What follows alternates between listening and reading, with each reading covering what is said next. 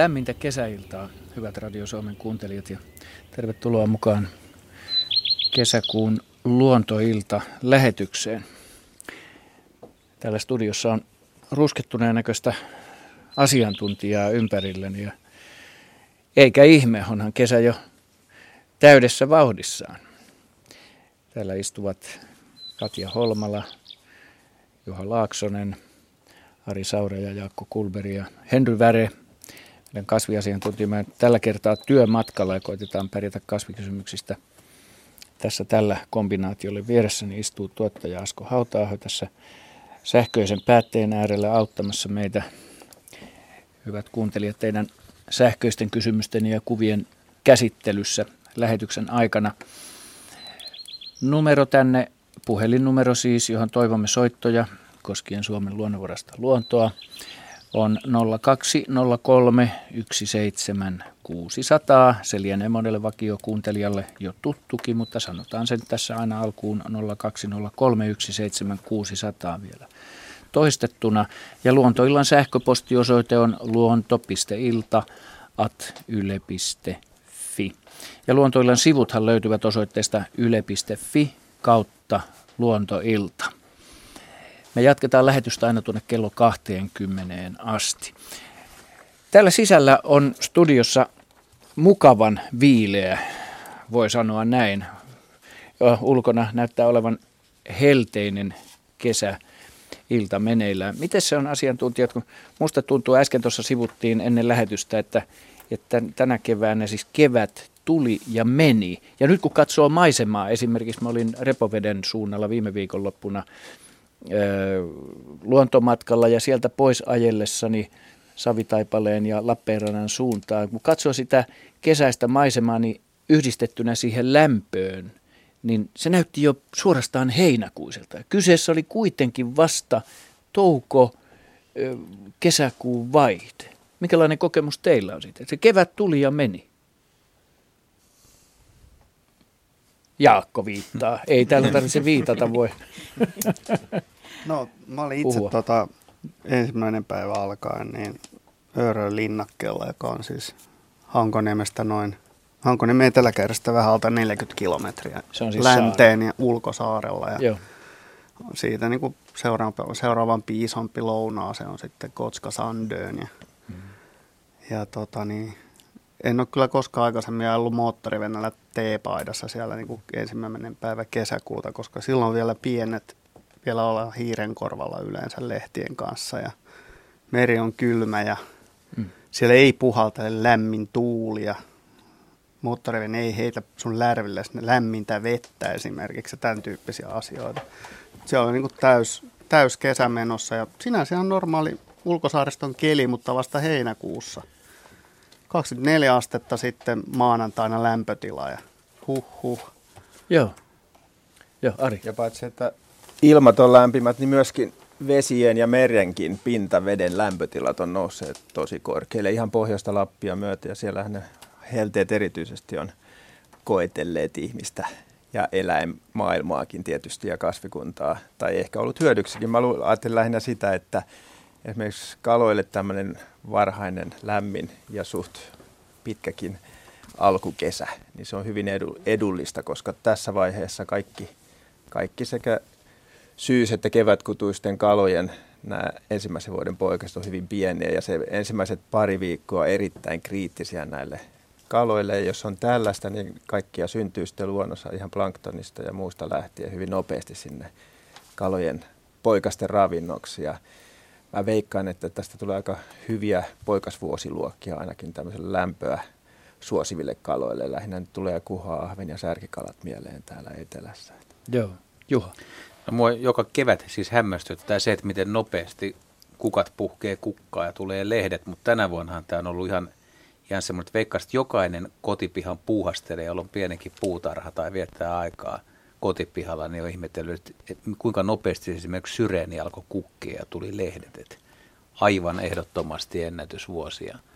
Pitkä itäinen lämmin ilmavirtaus, niin ehkä siinä kyllä lintumuutossakin sillä lailla aika jännästi tuon Arktikan osalta, että aika monena päivänä näki hanhia Helsingin edustalla, meni hyvin rannikon myötäisesti, että Toi on, toi on kiva rinnastus. Joo, toi on kiva rinnastus tuossa.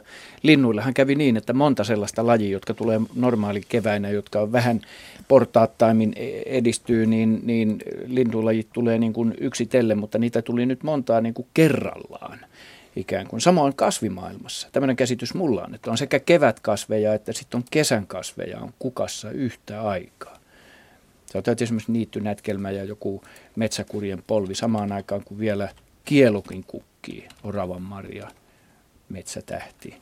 Sitten taas esimerkiksi kukkivat puut menee tosi nopeasti ohi, jos katsoo Joo. tuomea ja jos vaikka puutarha omenapuita tai kirsikoita, niin muutamassa päivässä alkaa terälehdet varista tämmöisellä Joo.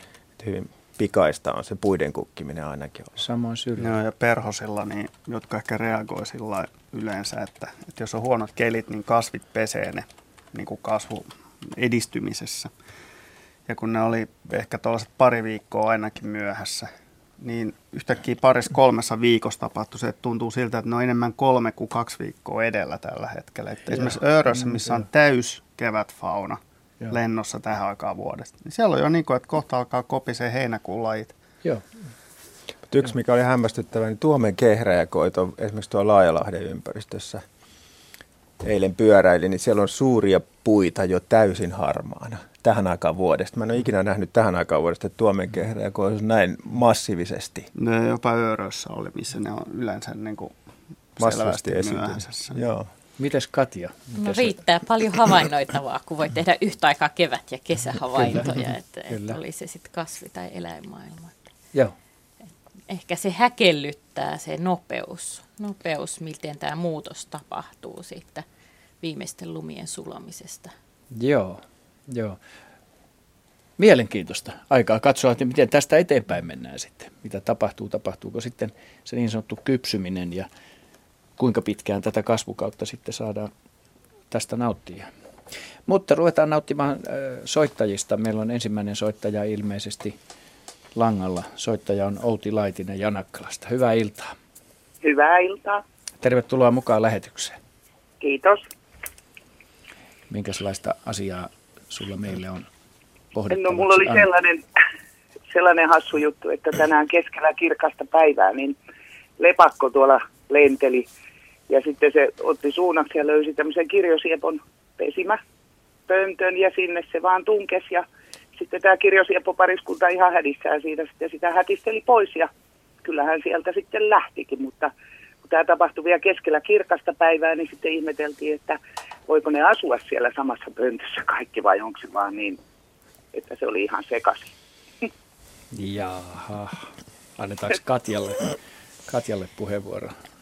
No meillä on muutamia lajeja, joista yleisempi on toi viiksisiippa näistä lepakoista, jotka voi päiväsaikaankin olla lennossa kesä, kesäaikaan. Ja se sattuu myös olen yksi niistä lajeista. Toi ripsisiippa on toinen semmoinen, jotka, jotka ihan mielellään hyödyntää näitä lintujen pönttöjä tämmöisenä päiväpiiloina ja le, tilapäisinä lepa, lepopaikkoina ja tykkäävät myöskin, jos laitetaan niin kuin lepakoita varten varta vasten pönttöjä, niin käyttä, käyttävät semmoisia, että, että tämä kuulostaisi kovasti tu, tuolta puolen niin, että se voisi olla viiksisippa hyvinkin, hyvinkin liikkeellä ja aika epätodennäköistä on, että siellä ihan yhtä aikaa majaltaisi. Että se voi olla, että se on ihan käynyt etsimässä, että olisiko tässä vapaa pönttö ja se on todennut, että tämä onkin asuttu, että ei, ei täällä sitten ehkä kuitenkaan olla.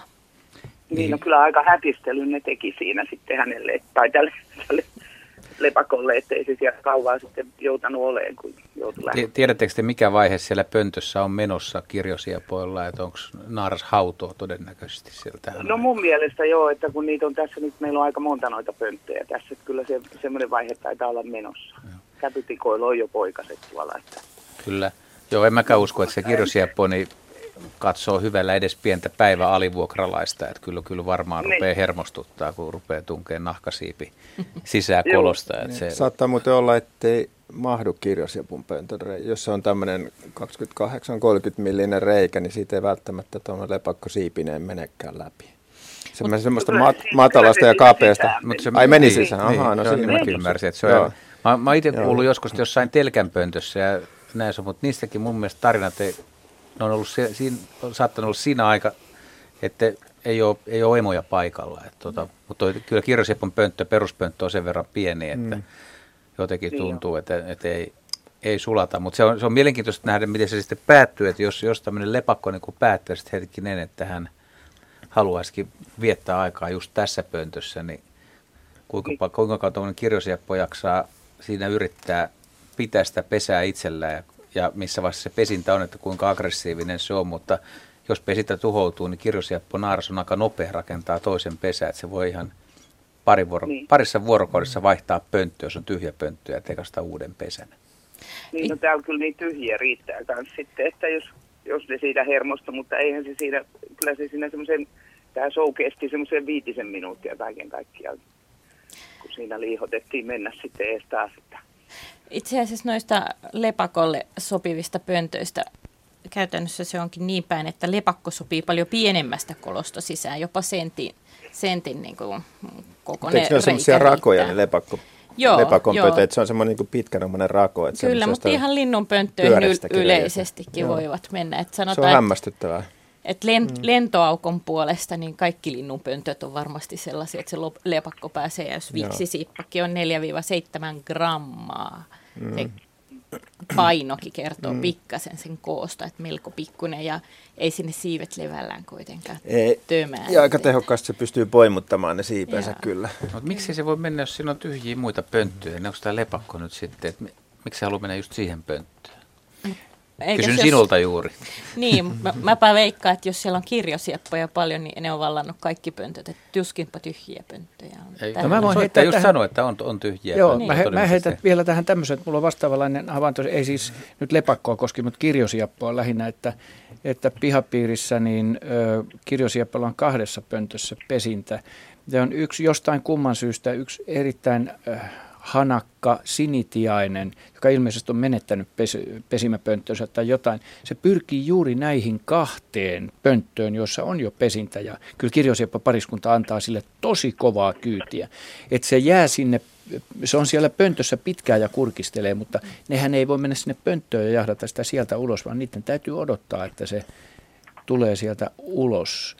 Mutta tota, mä en tiedä, miksi, miksi, miksi se menee myöskin juuri samaan pönttöön, missä siellä on jo pesintä, kun siellä on todellakin tyhjiä pönttöjä ympärilläkin muualla. Onko siinä joku semmoinen vietti sitten, että se pitää mennä sinne?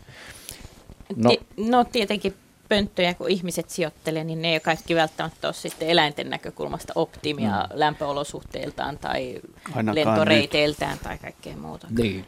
Joo, ihminen ei voi, ei voi vaikka kuinka laittaisi pönttöjä puihin ja ajatella, että tämä on just hyvässä paikassa, niin se voi olla, että se pönttö jää asumatta ja sitten on ihan huono pönttö, missä menee. Mutta tuli mieleen tuosta kirjosieposta niin yksi uusi tutkimus, mikä oli aika jännä, että, että saattaa olla kirjosieppo koiras ja naaraskin siinä vaiheessa, kun se tulee vähän myöhemmin paikalle, niin se käy kurkkimassa eri pönttöihin, mm. mitä alueella on. Ja sen perusteella, että jos se löytää sieltä, että siellä on tiaiset pesimässä, se voi todeta, että tämä on hyvä alue pesiä ja tähän kannattaa mm. rakentaa pesän, mm. koska nämä aikaisemmat kaverit on aloittanut siinä pesimään. Todennäköisesti ne pystyisi, no tämä on vähän jo spekulatiivista ennustaa, että sieltä löytyy myös ravintoa. Ja aikaisemminhan tämä oli esimerkiksi rastailla ja kirjosiepolla, että, että, että linnut seuraa toisiaan, mitä ne tekee. Ja silloin sille alueelle kerääntyy paljon myöskin lintuja pesimään. Jospa se mun havainto onkin ollut väärä, että siis siinä mielessä, että siellä onkin sinitiaisen pesintä jo siinä yhdessä pöntössä. Eikö ne aloita missä ne, missä ne tulee sitten jahtaa. Sinitiaiset aloittaa Koska siis siellä... Siis aikaisemmin kuin kirjosiepot. Mm. Kyllä joo, ja sitten kirjosiepothan va- valtaa tai yrittää valtaa sinitiaiselta ja talitiaiselta. Sehän on tässä... ihan yleistäkin, että voi tapahtua näin. Joo, niin, niin, on, ja niin päin nimenomaan juuri, mutta että siellä on jo poikaset siinä yhdessä pöntössä, missä sitä kamppailua käyty, että sieltä kuuluu jo piipitystä. Mutta täytyypä seurata vähän tarkemmin, että kumpi, kumpi, kumpi haat, laji siellä kumpa. käy ruokkimassa niin poikasia. Kirjosieppuahan on arvosteltu kovasti siitä, että se on aggressiivinen ja valtaa ja kaikki ihmiset ei pidä siitä ja sen seurauksena voisi laittaakin pönttöjä vähän enemmän pihapiirejä. Jonkun pöntön voi laittaa jopa sen jälkeen, kun tiene on aloittanut huhtikuussa mm. pesinä. Että kiikuttaa sen tähän aikaan puuhun. Joo. Voi olla, että, että kirjosieppo tulee ja ottaa sen, kun se on ainakin tyhjänä, mutta, mutta se mikä oli aika, aika jännä kanssa, että kun ajatellaan, että talitiainen vastaa kirjosieppoon, niin jos talitias naaras on siellä pöntössä, niin ei se, ei se kirjoseppo koiras. Että se, jos se menee sinne sisään, niin se todennäköisesti kuolee. Et tehtävä on häiritä ja houkutella mm. se ulos ja häiritä sitä siinä pesällä niin paljon, että, että tintti luopuu siitä, hylkää sen pesä ja sitten se ottaa ja rakentaa, tai naaras, kirjoseppo naaras rakentaa pesän sitten päälle. Mutta jos tullaan takaisin tähän Outin kysymykseen nyt, niin vedän tästä vielä semmoisen, että viiksisiippa tai ripsisiippa, niin tuskin pystyy valtaamaan sieltä sitten kuitenkaan joo, se on vaan, eikä silloin. Se on vaan päivä, päivä tiedustelua, että olisiko. Joo. Tiaisista on itse asiassa Kiit- esimerkiksi havaintoja, että ne on listinyt lepakoita. Että Okei. Okay. Kiitetään Outi hyvästä kysymyksestä ja toivotetaan sinulle lämmintä kesän jatkoa. Kiitos samoin. Joo. Hei hei. Joo, otetaan tähän väliin ennen kuin otetaan seuraava soittaa, niin täältä Juhani Kisko on lähettänyt sähköisesti ää, vuoden aikaa hyvin liittyvän kysymyksen. Kesämökillämme on rengastettu sitaateissa ja katettu lähdekaivo. Kun kannen avaa sen reunan ja kansilaatan välissä on usein sisiliskoja – ilmeisesti nauttimassa viileästä ja kosteasta varjosta. Usein osa niistä pakenee tarkoituksella tai vahingossa kaivon sisälle veteen. Oletan, että sisilisko osaa sukeltaa ja uida ja kiipeää halutessaan betonista kaivonrengasta pitkin takaisin kansilaatan päälle. Onko oletukseni oikea vai pitäisikö minun ruveta onkimaan kuolleita sisiliskoja kaivon pohjalla? Vaikuttavatko sisiliskojen uimareissut oleellisesti kaivon veden laatuun? Näin siis kyselee Juhani Kisko. Jännä havainto. Sisiliskothan ei varsinaisesti kaipaa kovin, kovinkaan paljon viileätä, vaan päinvastoin. Ne hakeutuu mieluummin lämpimiin ja aurinkoisiin paikkoihin lekottelemaan ja ottamaan sitä auringonvaloa itseensä. Mutta tässä tapauksessa nyt kyllä vähän haiskahtaa siltä, että kyse onkin vesiliskoista mm. itse asiassa – ja mm. tähän aikaan vuodessa, ne, vuodesta ja jo vähän aikaisemminkin keväällä ne hakeutuu, hakeutuu tämmöisten vesien äärelle, koska lisääntymisen aika on. Ja lisääntyminen tapahtuu nimenomaan vedessä, koska vesiliskon toukkavaiheet on vesieläimiä. Mm. Itse liskohan on itse asiassa maaeläin suurimman osan vuodesta. Sitä ei tiedetäkään. Ainoastaan kutuaikana se oleskelee tämmöisissä tota, lähdepaikoissa ja lammissa. Et mä luulen, että nämä tänne kaivon kannen alle hakeutuneet otukset on itse asiassa vesiliskoja. Ainakin Joo. kuvauksesta päätellen voisi vahvasti epäillä näin. Niin, tavoilta. Nyt ei muuta Joo, kuin jos ju- ne on sukellellut. Mutta Joo, niin, sisilisko on osaa tietysti uida. Sisilisko osaa uida, mutta ei kyllä mielellään lähde sukeltelemaan, eikä se kuulu sen sano, sanoisiko luontaisiin vaistotoimintoihin uiminen ollenkaan, mm. että pikemminkin se välttelee kyllä vettä, että, mutta Joo. pystyy uimaan kyllä veteen ja menee muuten aika lujaa. Vedessä. Kyllä viime, viime kesänä poikani avustuksella satuin niin näkemään just vahingossa. Hän meinasin kysyä, oli, että miten oli, se oli, joutui veteen. Se saattoi olla joku rantaleikki sinne käynnissä, kun tuli paikalle ja veti kyllä siis matalassa vedessä tosi kovaa, että koko häntä tai pyrstö heilu tälleen. Joo. Sujuvasti meni. Joo. Tällainen vastaus Juhanille, joka saattaa olla virheellisesti, sanoin Juhani Kisko, saattaa olla, että Juhani on Kiskosta, eli Kisko on paikkakunta. Näinkin voi olla. No niin, mennään eteenpäin. Otetaan seuraava soittaja. Mäntyharjulta tulee soitto ja Reino Suomi on soittaja. Hyvää iltaa. Hyvää iltaa. No niin, mitäs tuota Reino, minkälaista asiaa sulla on kysyttävä? No täällä on vuosikymmenet ollut näitä niin sanottuja ihania lintuja rannalla. Ja nämä on tänä vuonna niin kuin kolmas osa enää olemassa, eli kuikat. Joo. Mikä on homman nimi? Onko siinä nyt tapahtunut jotain semmoista mailla tietämättömillä, vai onko nyt niin päin, että siinä on, ne on muuttaneet johonkin muut? Täällä on yleensä ollut niin 48 kappaletta kuikkia. Ja ne on aina puolittunut, eli 24, ja sekin homma on puolittunut 12. Ja just näin toi ääni on ihan tuttu. Joo. Nyt oli tänä vuonna oli hemmetin myöhässä, jäät oli lähtenyt ja sitten ne tuli. Ja tilanne on se, että tänä vuonna siellä ei ole kuin 12. onko, onko tässä nyt tilanne se, että ne on kuolleet matkalla johonkin tai poistuneet johonkin muualle? Ja mikä on tämän homman nimi? Onko se nyt niin päin, että tämä on nyt vähentynyt todella huomattavasti siitä, mitä 48 jaettuna 2, 24 se jaettuna kahdella on 12. Niitä on ollut 12, eli neljä pesuetta, jotka on mennyt sinne Vihantasalmen puolelle, mutta niitä on yleensä syksyllä sitten ollut jo tupla määrä. En tiedä, mitä tulee tänä vuonna tapahtumaan, mutta tilanne on se, että niitä ei, ei tänä vuonna ole enemmän kuin 12. Ja jos neljä vuotta mennään eteenpäin, niin niitä ei ole ollenkaan tällä ei samalla, ollenkaan. samalla joo, tä, joo, näin on. Niin, sitä vasta mä kysyn, että mikähän on homman nimi. Onko näin päin, että kuullaanko enää kuinka, kuinka kviik, top, rap, ja sitten ne höpöttää keskenään – No ihan mun rannassa kiinni siinä ja naapurirannassa ja siinä ne niinku pörpöttää keskenään, se on ihanaa kuunneltavaa. Mutta tilanne on se, että on, onko tässä nyt jonkinnäköinen niinku kato menossa vaiko ei? Juha Laaksonen antaa tähän tyhjentävän vastauksen. Se on hieno homma. Kiitos. No niin. Joo. No mä en, mä en olisi yhden tai kahden vuoden perusteella hirveän huolissaan. Että... Ei se ole kaksi, vaan se on, se on 14 vuoden taustalta.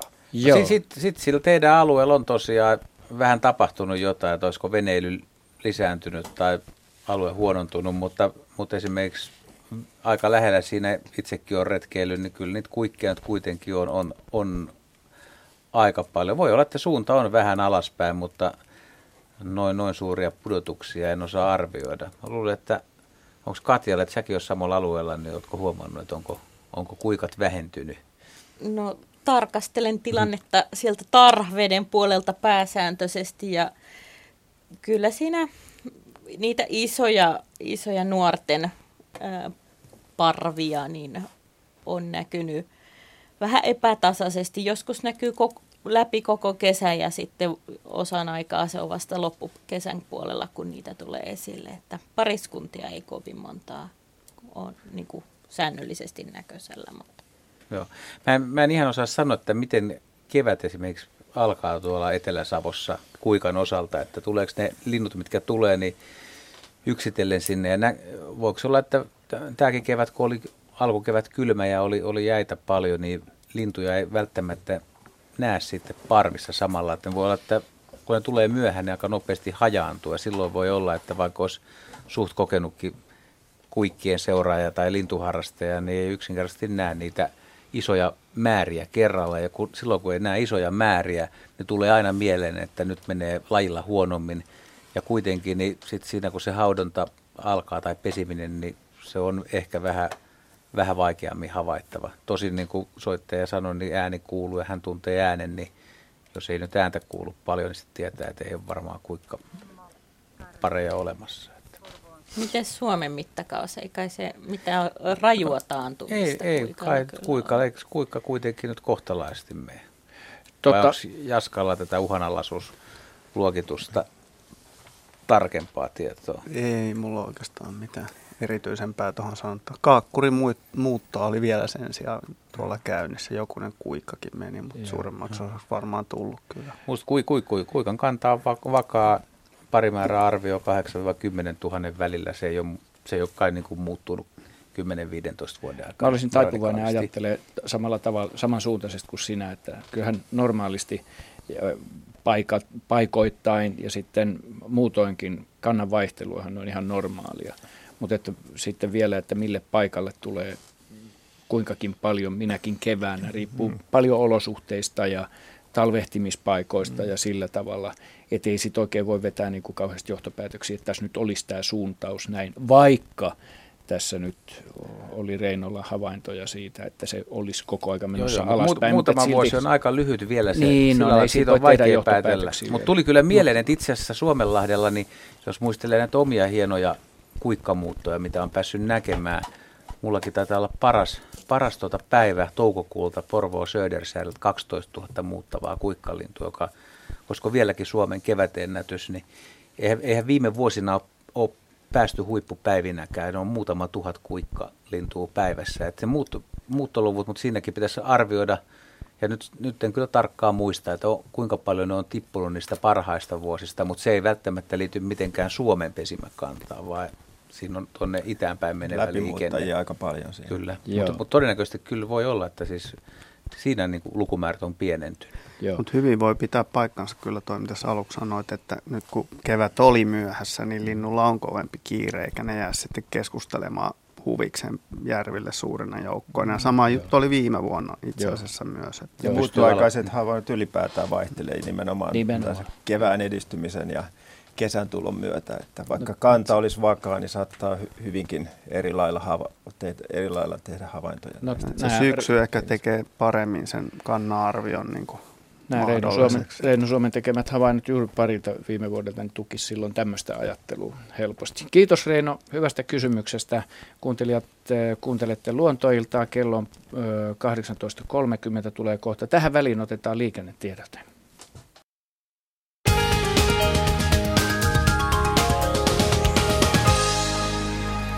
Ja tämä menee tielle neljä, Pihtipudas, onnettomuuspaikan pelastus- ja raivaustyöt ovat siellä käynnissä, siis tie neljä välillä Jyväskylä-Oulu, Jyväskylästä noin 150 kilometriä Oulun suuntaan. Tarkempi paikka on Elämäjärvi Haapajärven tien risteys.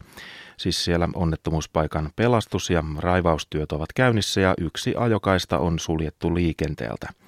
Tie 4 Pihtipudas, Elämäjärvi, Haapajärven tien risteys. Ja toinen tiedote tielle 41, Oripää, siellä myös onnettomuuspaikan pelastus- ja raivaustyöt ovat käynnissä. Tie 41 välillä Aura Huittinen, Aurasta noin 26 kilometriä Huittisten suuntaan. Tarkempi paikka on kunnan raja Oripää-Loimaa, siitä noin 5 kilometriä Oripään suuntaan, siis kunnan rajalta Oripää-Loimaa, 5 kilometriä Oripään suuntaan.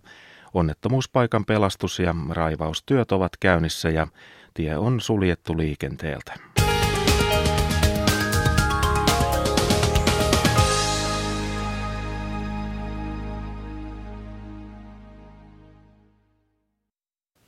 Ja me jatkamme luontoiltaa. Hyvät kuuntelijat, puhelinnumero tänne suoraan lähetykseen on 020317600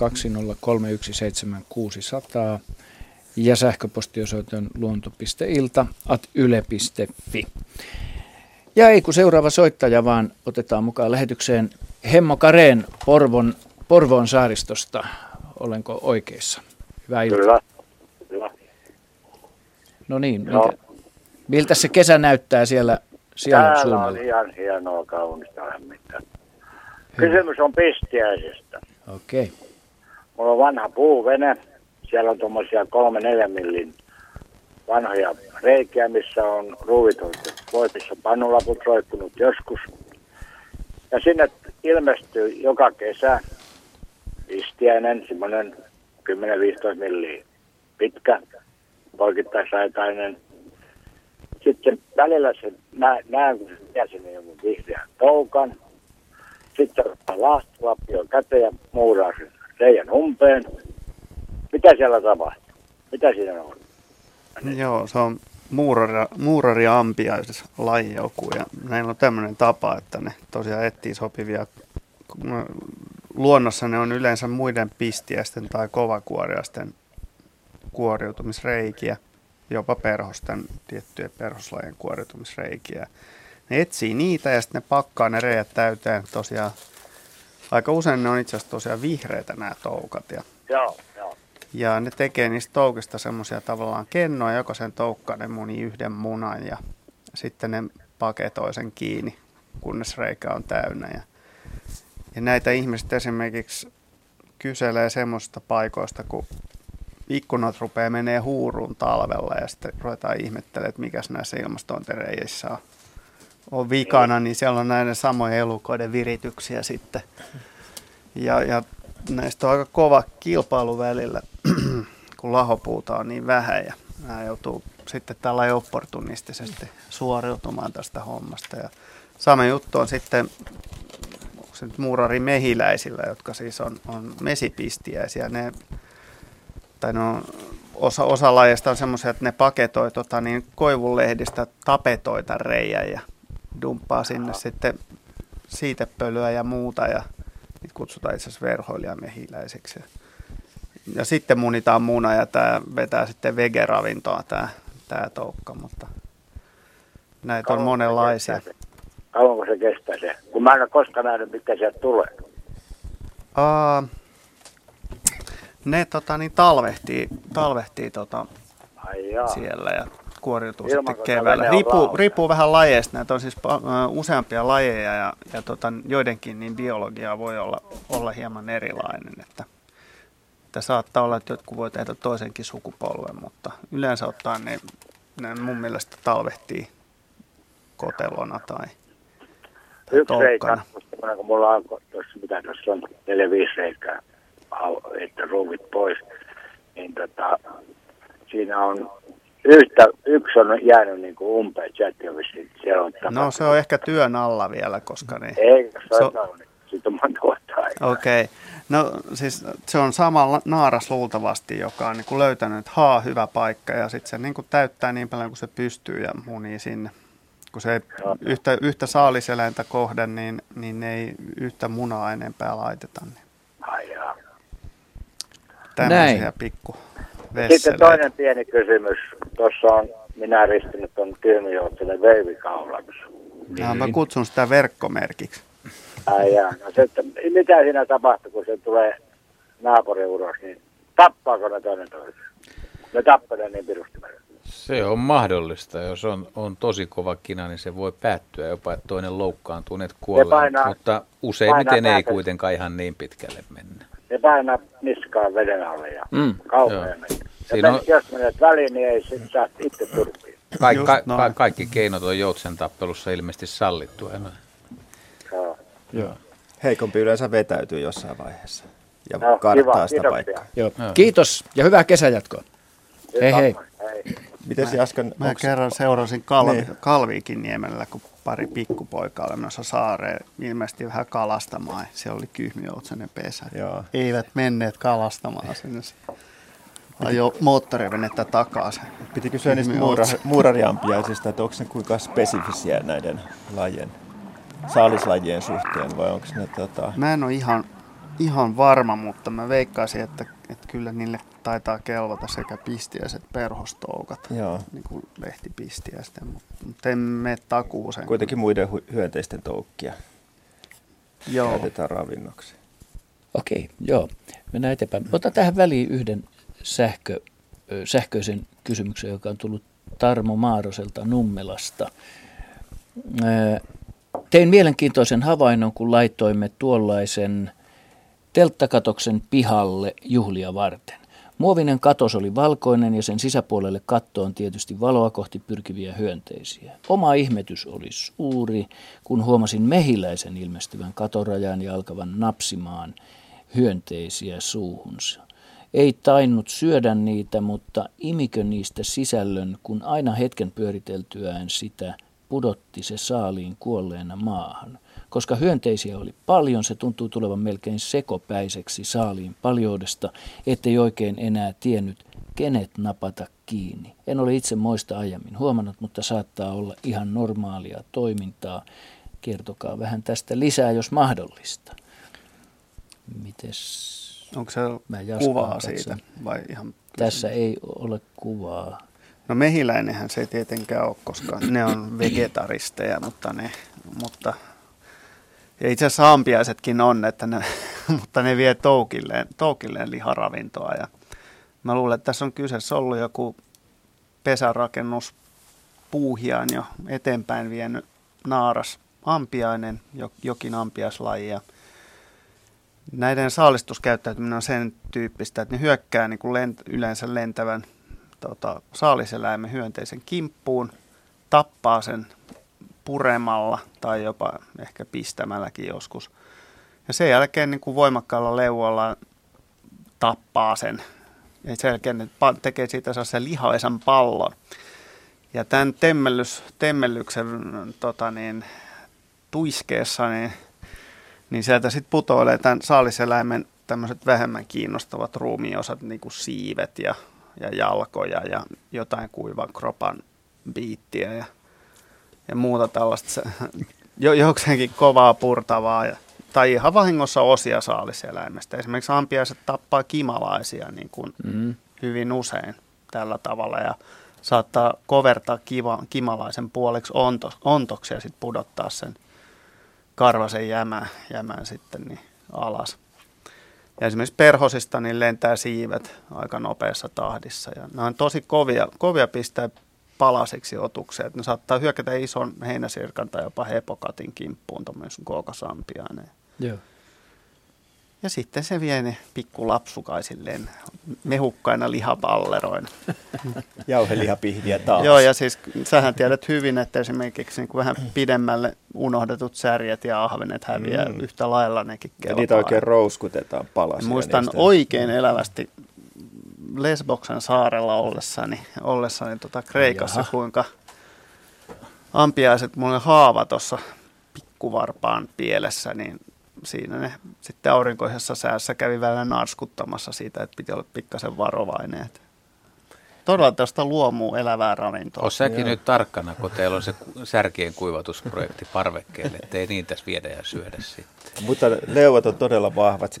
Ihan oikeasti voi kuulla rousketta, kun ampiainen työskentelee. Joo, ja ampiaisethan rakentaa usein, usein pesänsä, tai siis ne rakentaa pesänsä paperista, Paper, niin. ja ne tekee itse sen, tykkää tykkää tota, niin esimerkiksi jotain ulkovessan ovea, joka on kuivaa niin, vanhaa puu, lautaa. Niin puutavaraa niin kuitenkin.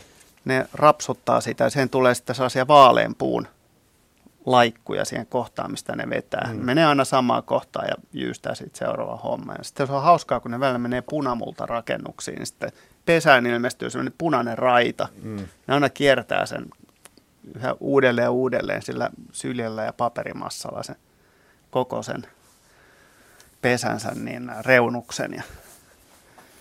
Näin. Kiitoksia Tarmo Maaroselle hyvästä sähköisestä kysymyksestä ja hyvää kesää sinne Nummelaan. Olen tässä vajaa 10 minuuttia ennen merisäätä. Otetaan seuraava soittaja. Tomi Pohja Ylöjärveltä. Hyvää iltaa. Iltaa, iltaa. Mun kysymykseni on seuraavanlainen, että tuota, tuossa 2007 tai 2008 tota, tammikuulla, kun oli se semmoinen, että talvi tuli vasta sitten ihan tammikuun lopulla, niin meidän pihasta tota, silleen yllättäen katkes kahdesta männystä niin kuin latvat. Tämä tapahtui niin, että mä olin viemässä meidän nuorinta päiväkotiin. Ja kun mä tulin takaisin, niin yksi latva oli katolla ja toinen oli siinä pihassa. Mm-hmm. Ja tota, että mikähän tämän, tämmöisen on tehnyt. Ja sitten nyt sitten, kun tota se, se, mikä oli siinä niin kuin joka tipahti latvansa meidän talon katolle, niin se kaadettiin, se oli niin lähellä taloa, mutta tämän toisen me jätin siihen pystyyn ja tota, yrittänyt sitä siihen kelottaa tai jotain, koska se tota, on mun riippukeinuni toinen puu. Ja, tota, ja nyt se on, tota, nyt mä kattelin tässä niin kuin keväällä, että siinä on hirveästi semmoisia, niin kuin, ei nyt hirveän lähekkäin, mutta semmoisia niin viiden, kuuden millimetrin millimetriä halkasijaltaan semmoisia reikiä, että ihan niin kuin joku naapuri olisi käynyt poroilemassa siihen niin kuin reikiä, että mikä tämä on, mikä, mikä nämä reijät on tehnyt, ja niin kuin, onko se oikeasti kelottumassa vai mätäneekö se siihen vai mitä, mitä sille, niin kuin sille männylle nyt oikein tapahtuu? No, kiinnostaisi tietää vielä tähän ennen kuin annetaan tähän varsinaiseen kysymykseen, että oliko, oliko silloin jonkinlainen myrsky, tuuli? Ei, ei kun se, se siinä oli omituista, siis se, se oli se hirveä talvi, kun ei tullut lunta, ei niin kuin millään. Muistan. Se tuli kaksi-kolme päivää sen jälkeen, tuli no, mit, talvi. Mites tota sitten... 19. tammikuuta muistaakseni. Oliko nämä katkenut miltä korkeudelta? Noin niin kuin latva, että muutama oksa jäi niin kuin, muutama oksa jäi niin kuin kumpaankin, kumpaankin niitä alimpia oksia. Oliko ne, tota, oli, oliko ne oksat, tai siis ne latvukset pudonneet niin kuin eri ilman suuntiin? Että voisi olettaa, että... On... Ei, ei, ei, kun siis samaan Saman suuntaan, ilman. joo. Okei, se oli, se oli no niin kuin, niin. samaan suuntaan olivat kyllä pudonneet. Joo. No niin, kukas ottaa vastatakseen tähän varsinaiseen no, kysymykseen? Mielestäni toi kuitenkin Jaskan suuntaan jollain tavalla? Mikä lintu Kuka on mikä näver- tikkaa tikkaus Joku on nävertänyt heikoksi nyt sen Niin. laakuksen, mutta ei se ole normaalia, että se noin vaan putoilee. Siinä on se, että, että mä lähtisin tästä, että, että tota niin, tämmöisinä talvina, niin mä itse asiassa nähnyt myöskin tuolla ulkosaaristossa tosi pahoja myrskytuhoja. Sen takia, että kun se maa ei ole yhtään roudassa, niin plus, että se on märkä, niin nämä puiden juuret ei ole samalla tavalla hyvin, hyvin tota niin, siellä niin kuin klimpissä, niin kuin ne pakkassa jälkeen olisi. Ja, ja tota niin, kun lehtipuissa ei ole enää lehtiä, niin kaikki, kaikki tuulen vauriot niin on voimakkaammat silloin metsämaalla, kun muutenhan syksyisin vielä ja, ja tietysti niin kuin kesällä niin tuuli ottaa niihin lehtipuihin yhtä lailla ja se tuulen nopeus ei siellä metsässä pääse niin kovaksi kuin talvella sitten. Mutta tässä oli Että- nyt niitä rei, mutta, reikiä mutta kuitenkin. mihin aikaan nämä reijät sinne ilmaantu? No siis mä oon huomannut ne nyt vasta tänä keväänä ja siis tää, siis tää on niin kuin tota, se seiso siinä silleen siis se yksi, yksi oksa niin kuin pysyi siinä vihreänä pari vuotta. No nyt se on kuivahtanut ja, tota, ja mä sitten, sitten kuorin tota ne, ne, tota, ne kaarnat pois, että se on nyt niin kuin ihan kaarnaton, kaarnaton jo. Ja nyt niin kuin mä huomasin ne tänä keväänä ja niitä on aika reilusti, mutta siis niin kuin, Onko ne terävä reunaiset? Ne on niin kuin oikeasti koloja vai onko ne hakatun näköisiä? Ei, ei kun siis ne on niin kuin naapuri olisi käynyt ihan poralla poraamassa. Oh, okei. Aivan täydellisiä semmoisia viiden, kuuden millin halkasijaltaan reikiä. Joo, no kuvauksesta en osaa sanoa, että, että mikä, mikä kovakuoriainen siinä on kyseessä, mutta aika todennäköisesti siinä on nyt jotain, jotain jääriä, jotka on tämän, näiden, kun se puu on myrskytuheen jälkeen heikentynyt, niin sen, sen puolustusvoimat ja, ja on, on tota, niin heikommassa kondiksessa ja juuri tämmöisiin puihin sitten erilaiset puussa elävät kovakuoriaiset ja, ja myöskin puupistiäiset mielellään hyökkää. Voisiko se olla alun Ja- perin, että ne, rei, että ne on ollut reitettynä ja sitten Niin, ne on no- katkenut sen takia? Niin mä ajattelin, että voisiko siinä olla asiassa- se, että ne on reijitetty ja sinne on mennyt vettä ja on ollut kuitenkin pakkasta. Voisiko tämmöisessä olla, että puussakin kävisi tällainen pakkasrapautuminen, mikä sitten pienessä tuulessa katkaisee, että Mutta siellä mä on jo valmis ymmärsin, että nämä on tu- ilmaantunut nämä reijät siis vasta sen jälkeen, Niin, kun ne kaat- huomattu. Ei huomattu huomattu. Mä luulen, että ne on ollut Niin, aikaisemmin ja jotain, jollain joku yhteys niillä on varmasti kyllä siihen. Voisi Se on- olla, mi- tai veikkaisin. Miksei, mutta niin aika, mä niin kuin just semmoisena talvena, kun on leudotkelit, niin mm. ottaisi tätä niin kuin syyksi, mutta jos, siinä, jos se puu on ollut semmoinen kärsivän oloinen ja muuten jo aiemmin. Ei, Ennen ei ne kuin- ollut, kun ne oli ihan, ne Joo. oli kummatkin ihan Joo, hyvän siis näköisiä. mä, mä silloin niin kuin veikkaisin sitä, että tämä on niin kuin kärsinyt niistä myrskytuhoista ja, ja sen jälkeen se on se kokonainen puu katkeaa, niin siihen pääsee sieniä ja muita. Et, et näillä puukovakuoria sillä on lähes kaikilla sen, sen tyyppinen juttu, että ne käytännössä niin kuin itse asiassa elää sienettyneessä puussa, jota me ei nähdä sitä sientä, mutta siellä on sienirihmastoja ja ne, niin, ne että on ne, ne on tavallaan niin kuin semmoisessa yhteistyössä siinä niin kuin keskenään, että, Joo. että ensin No se, se voi- se voisi- se ja- Eikö, eikö tota, kun mä asun niin kuin ihan suon vieressä, siinä on tämmöinen Pohjajärven letto, mä asun Ylejärven vuoren taustassa ja siinä on tämmöinen Pohjajärven letto, meiltä niin kuin 50 metriä alkaa se. Ja tota, jotenkin kuvittelisin, että se, semmoista tietysti sienet varmaan, siinä on aika kosteeta. No, niitä on kaikkialla. Et, et Joo. se on ihan, Joo. et voi olla eri lajeja erityyppisissä biotoopeissa, erilaisissa valoisuusolosuhteissa, mutta yhtä kaikki niin niitä piisaa, että et ihan kaikilla, kaikissa elinympäristöissä. No mitä mieltä ottelit siitä vielä, että jääkö se siihen pystyy, kelottuuko se siihen vai, vai, vai, tota, vai mätäneekö No jos se et on kuori lähte, läht, on lähtenyt irtoamaan niin poispäin, niin mä en antaisi kovin monen vuoden ennustetta. Mä veikkaan, että se on pari-kolme vuotta se kuollut se puu, jos, jos se niin kuin kuori lähtee irtoon. Siellä on useita, useita kovakuoriaslajeja, jotka elää heti sen niin kuin puun ja kuoren välissä ja ne aiheuttaa sen, että se kuivuu se, se niin kuin just se elävä kerros, mikä siinä puussa on, mikä kuljettaa ravinteita ylös alas. Mutta kyllähän mänty helposti keloontuu kuoltuaan, mm. että se on sen Joo. verran Niin, no, erilainen, se on, että se on se, tietysti eri varsinkin jos asia. kuori lähtee, niin se ei enää lähde lahoamaan sitten uudestaan, että se, se Mä luulisin, että hyvinkin, hyvinkin keloontuu kyllä tämmöisessä vaiheiden Mä, jälkeen. mä veikkaan, että teidän lähiseudulla asuva palokärki tulee ottamaan tämän puun tuota, hyötykäyttöön. Ja No, no olisi se hyvä, kun se, kun se koko ajan hakkaa siihen yhteen, yhteen sulla- sähkötolppaan ja Joo. siinä on joku metallisysteemi ja siihen se hakkaa, että hakkaisi siihen puuhun vaan. Siitä ei lähde niin hyvä soundi. Katja, onko sulla tähän? Niin mä olisin Jaska varmistanut, että eikö tämä ole näin, että näihin monet näistä kovakuoriaista, jotka tulee sitten, kun tulee näitä myrskytuhoja puihin, niin siinä on niin kuin ikään kuin sitä sieltä tuoksujenkin perusteella. Että puun vaurioitumisistahan tulee sellaisia tuoksuja, että esimerkiksi kun on vaikka sahuut, talkoot, niin ei mene kauan, kun sinne alkaa pörrään erilaista jäärää ja muuta. ja sellaiset niin kuin, ihan jo pelkän pihkan Joo, erittyminen. joo. Että tämmöisessä tapauksessa, kun myrskytuho tapahtuu sitten ä, talvella, niin sehän kestää tietysti vähän aikaa. Et, mutta keväällä sitten niin niillä eläimillä on aika hyvä nenä ja ne tietää kyllä, milloin niillä on niin kuin elinmahdollisuudet hajun perusteella. Et, Joo. et se on ihan selvä juttu. Ja sitten ne vielä harrastaa tämmöistä aggregaatio, feromonien levittämistä ja muuta, että kun ne tulee paikalle, niin rupeaa houkuttelemaan lisää porukoita.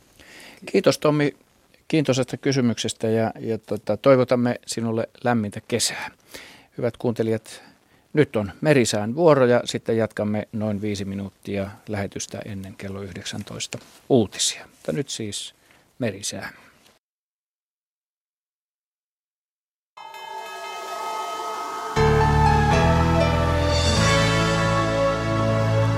Ja tässä säätiedotus merenkulkijoille kello 18.50. Se alkaa huomautuksella veneilijöille. Selkämeren pohjoisosa merenkurkku ja perämeri, pohjoisen ja koillisen välistä tuulta 12 metriä sekunnissa. Siis huomautus veneilijöille, Selkämeren pohjoisosa, merenkurkku ja perämeri, pohjoisen ja koillisen välistä tuulta 12 metriä sekunnissa. Pohjois-Lapissa oleva korkeapaine liikkuu hitaasti itään. Baltian eteläpuolella on matalapaineen alue. Odotettavissa huomiseen iltaan asti. Suomenlahti suunnaltaan vaihtelevaa tuulta 2-6 metriä sekunnissa, itäosassa yöstä alkaen enimmäkseen idänpuoleista tuulta. Päivällä rannikolla merituulta, enimmäkseen hyvä näkyvyys. Pohjois-Itämeri, Ahvenanmeri, Saaristomeri ja Selkämeren eteläosa Pohjoisen ja lännen välistä tuulta 2-7 metriä sekunnissa, paikoin sade- tai ukkoskuuroja, Selkämeren eteläosassa sumua. Selkämeren pohjoisosa merenkurkku ja perämeri, pohjoisen ja koillisen välistä tuulta 7-12 metriä sekunnissa, yöstä alkaen pohjoisen ja idän välistä tuulta 3-8 metriä sekunnissa. Selkämeren pohjoisosassa tuuli kääntyy huomenna luoteen puolelle – paikoin sade- tai ukkoskuuroja. Ja Saimaa idän ja koillisen välistä tuulta 2-7 metriä sekunnissa. Saimaalla on enimmäkseen hyvä näkyvyys. Odotettavissa torstai-illasta perjantai-iltaan Suomenlahti, Pohjois-Itämeri, Ahvenanmeri, Saaristomeri, Selkämeri, Merenkurkku ja Perämeren eteläosa, enimmäkseen heikkoa tuulta. Perämeren pohjoisosa, etelän ja idän välistä tuulta alle 10 metriä sekunnissa. Säärannikkoasemilla tänään kello 18, Haapasaaressa lämpöä 24 astetta, tuuli idästä 5 metriä sekunnissa, sää on selkeää ja näkyvyys 10 kilometriä. Kotkarankki 24, itä 4, Orrengrund 23, itä 4, Emäsalo 22, etelä 1, Kalbodagrund 18, luode 3, Eestiluodossa lounaistuulta 3 metriä sekunnissa. Harmaja 20, länsilounas 3, selkeä 30, Mäkiluoto 19, länsilounas 5, Bokashär 23, länsilounas 3, selkeää 28, Jussaro 19, länsi 3, selkeää 25, Hanko Tulliniemi 20, länsiluode 7, Russarö 20, länsiluode 7, Veenö 16, luode 6, Uuttö 13, pohjoisluode 7, selkeää 40. Bookshare 11, pohjoisluode 6. Ristna 14, pohjoinen 4, selkeää 27. Kotska Sandön 14, luode 2, yli 50. Rajakari 18, länsi 5. Fagerholm 16, luode 6. Kumlinge 10, pohjoisluode 5, pilvistä 26. Nyham 13, pohjoisluode 7, selkeää 45. Märket 7, pohjoisluode 8. Isokari 9, luode 6, sumua 1 kilometri. Kylmäpihlaja 10, länsiluode 5, sumua alle 400 metriä. Tahkoluoto 11, länsiluode 3, sumua alle 300 metriä. Selgrund 14, luode 4. Bredskäret 13, Pohjoiskolinen 8. Strömingsbodan 10, Koillinen 10. Valassaaret 11, Koillinen 10. Kallan 8, Pohjoiskoillinen 12. Tankkar 9, Pohjoinen 10, Selkeä 28. Ulkokalla 11, Pohjoiskolinen 10. Nahkiainen 12, Pohjoinen 13. Raahe 16, Pohjoiskolinen 7, 35. Oulu Vihreäsaari 24, Itä 4, 29. Marjaniemi 16, Pohjoiskoillinen 7, Selkeä 22. Kemi 1, 15, Pohjoiskoillinen 12. Ja ajoksessa mitattiin 18 lämpöastetta, tuuli pohjoiskoillisesta 9 metriä sekunnissa. Utua ja näkyvyys 7 kilometriä. Meriveden korkeudet on mitattu tänään kello 17. Kemi miinus 52 senttimetriä, Oulu miinus 48, Raahe miinus 46, Pietarsaari miinus 35, Vaasa miinus 19, Kaskinen ja Mäntyluoto miinus 14, Rauma miinus 13, Turku ja Föglö miinus 11, Hanko miinus 7 ja Helsinki ja Hamina miinus 5 senttimetriä. Aallon korkeus tänään kello 16 oli Pohjois-Itämerellä 1,2 metriä.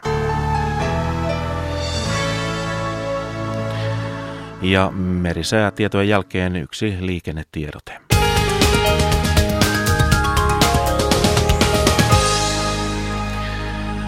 Se koskee Varsinais-Suomen aluetta. Siellä on liikenteessä erikoiskuljetus. Liikenne pysäytetään sen johdosta ajoittain. Tämä erikoiskuljetus liikkuu välillä Rusko-Pori ja seuraavien tuntien aikana se on reitillä tie 2012 Rusko-Raisio, tie 40 Raisio-Turku sekä tie 9 Turku-Aura. Siis Varsinais-Suomessa on liikenteessä erikoiskuljetus, joka pysäytetään ajoittain välillä Rusko-Pori ja kuljetus liikkuu seuraavien tuntien aikana reitillä tie 2012 Rusko-Raisio, tie 40 Raisio-Turku sekä tie 9 Turku-Aura.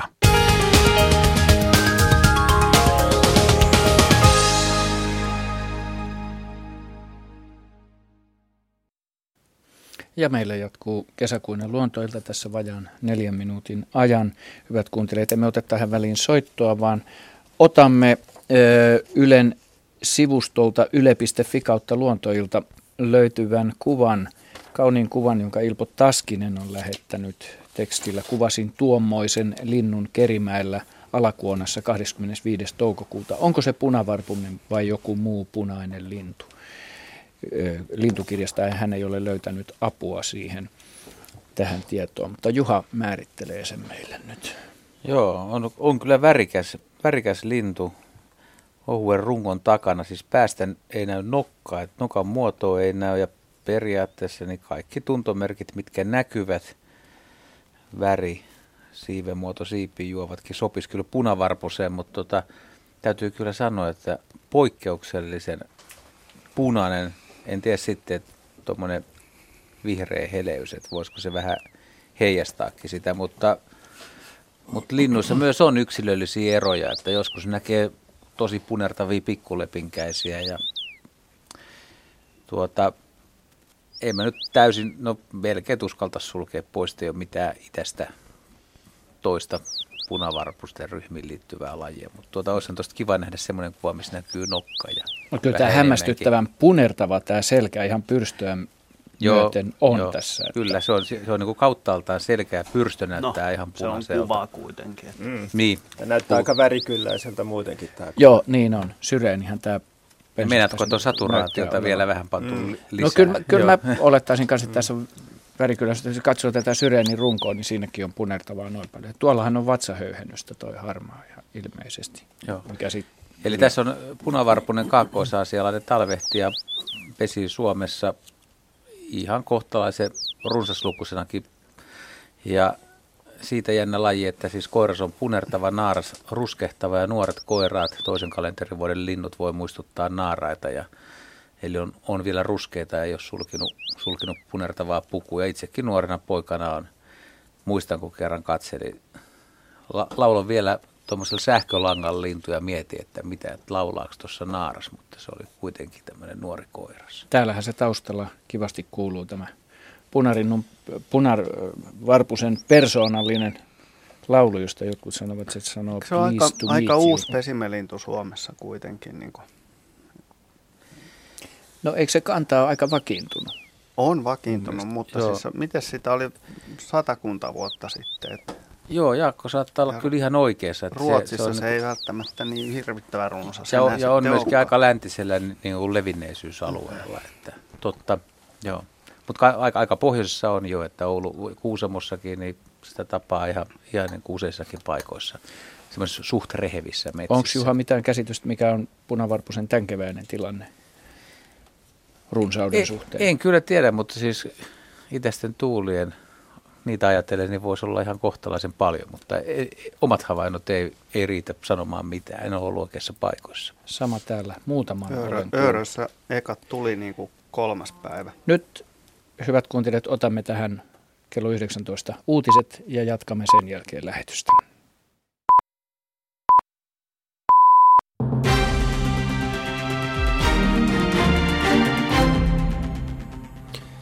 Poliisi on aloittanut harvinaisen rikostutkinnan puolustusvoimissa.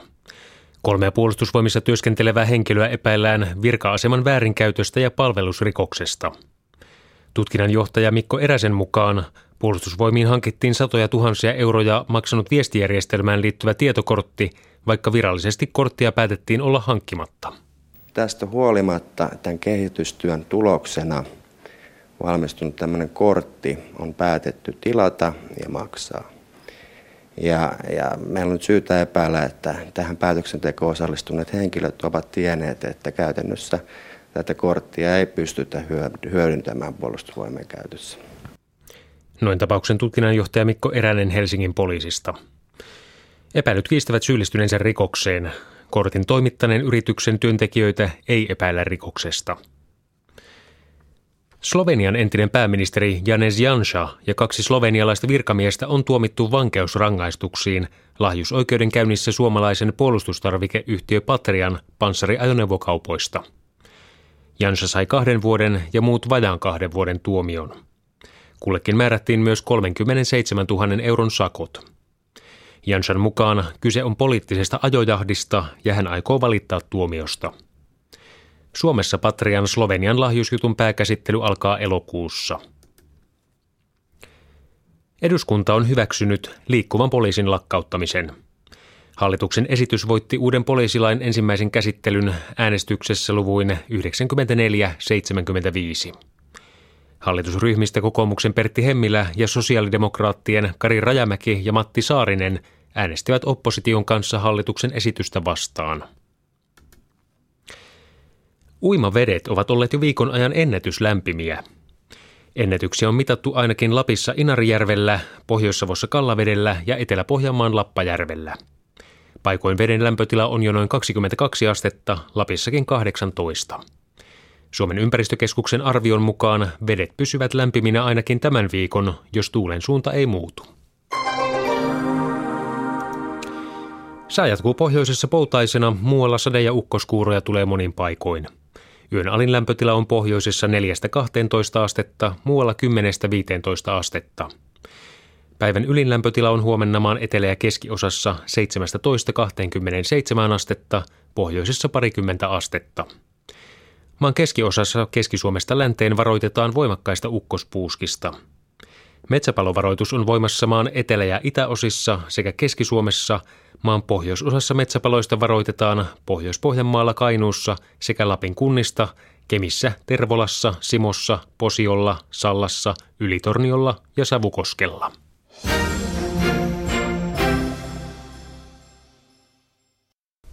Ja uutisten jälkeen on Urheiluradion vuorostudiossa Petri Sjöblom.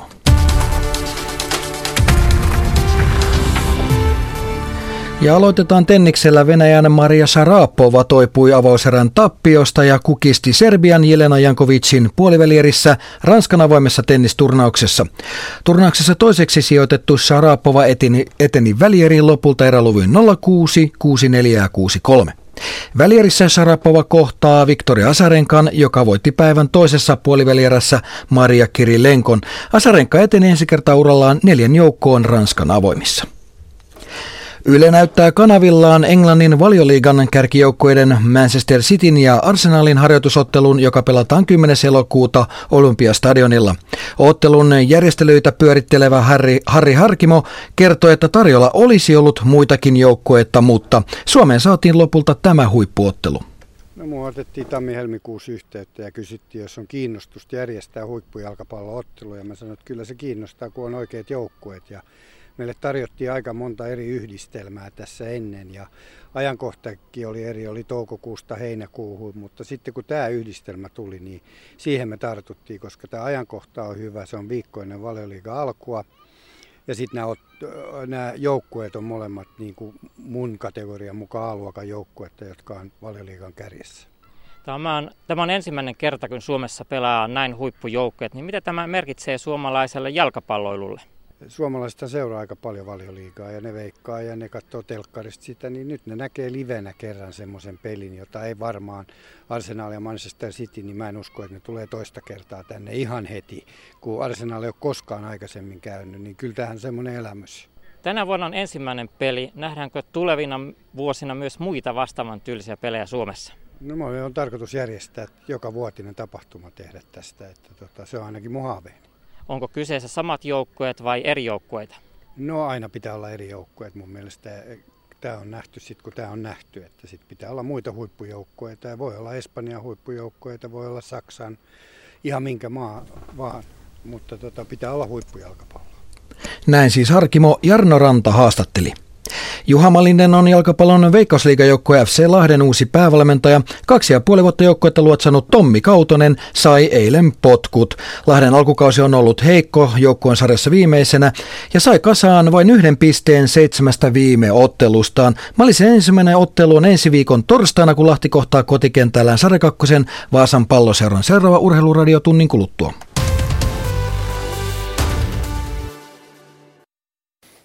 Ja nyt jatkuu luontoilta. Hyvät kuuntelijat, sanon tähän toisen tunnin alkuun heti numeron, puhelinnumeron, johon voitte soittaa. 020317600, siis 020317600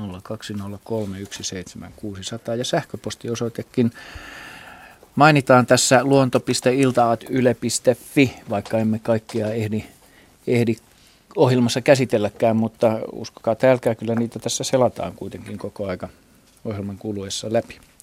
Ja soittaja on linjalla Jussi Ristonmaa. Hyvää iltaa.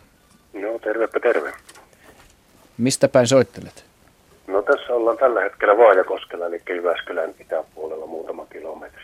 Okei, hyvä. Ei kovin syvällä luonnossa, siis ihan asutusalueella. Joo, niinpä niin. Minkälaista asiaa haluat, että pohditaan?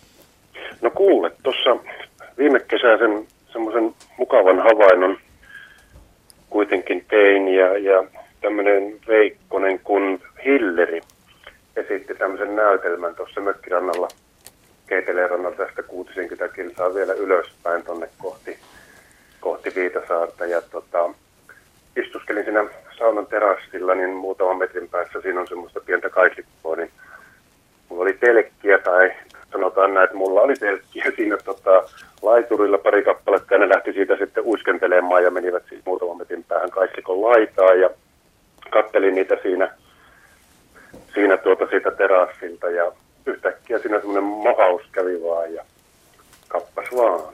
Hilleri tulla tupsahti siihen paikalle ja nappasi toisen telekän ja, ja voisin sitten siihen sauna, sauna edestä saunan ja rantaviivan välistä vei sen mennessä siitä, että se meni ihan noin puolentoista metrin päässä vähän siitä minun alapuolella, kun minä terassilla istuin. Se raahas sitä siitä sitten, pystyin tekemään sen havainnon, että kyse oli Hilleristä, kun ensin katsoin, että se olisi ollut minkki, mutta Mm. kyllä se Hilleriksi paljastui. Ja rupesi kiinnostaa, kun, kun siinä kuitenkin on 10-50 vuotta suurin piirtein kohta kesiä käynyt siinä. Ja ensimmäinen Hilleri-havainto, mitä on kuullut keiteleen täällä niin eteläosissa.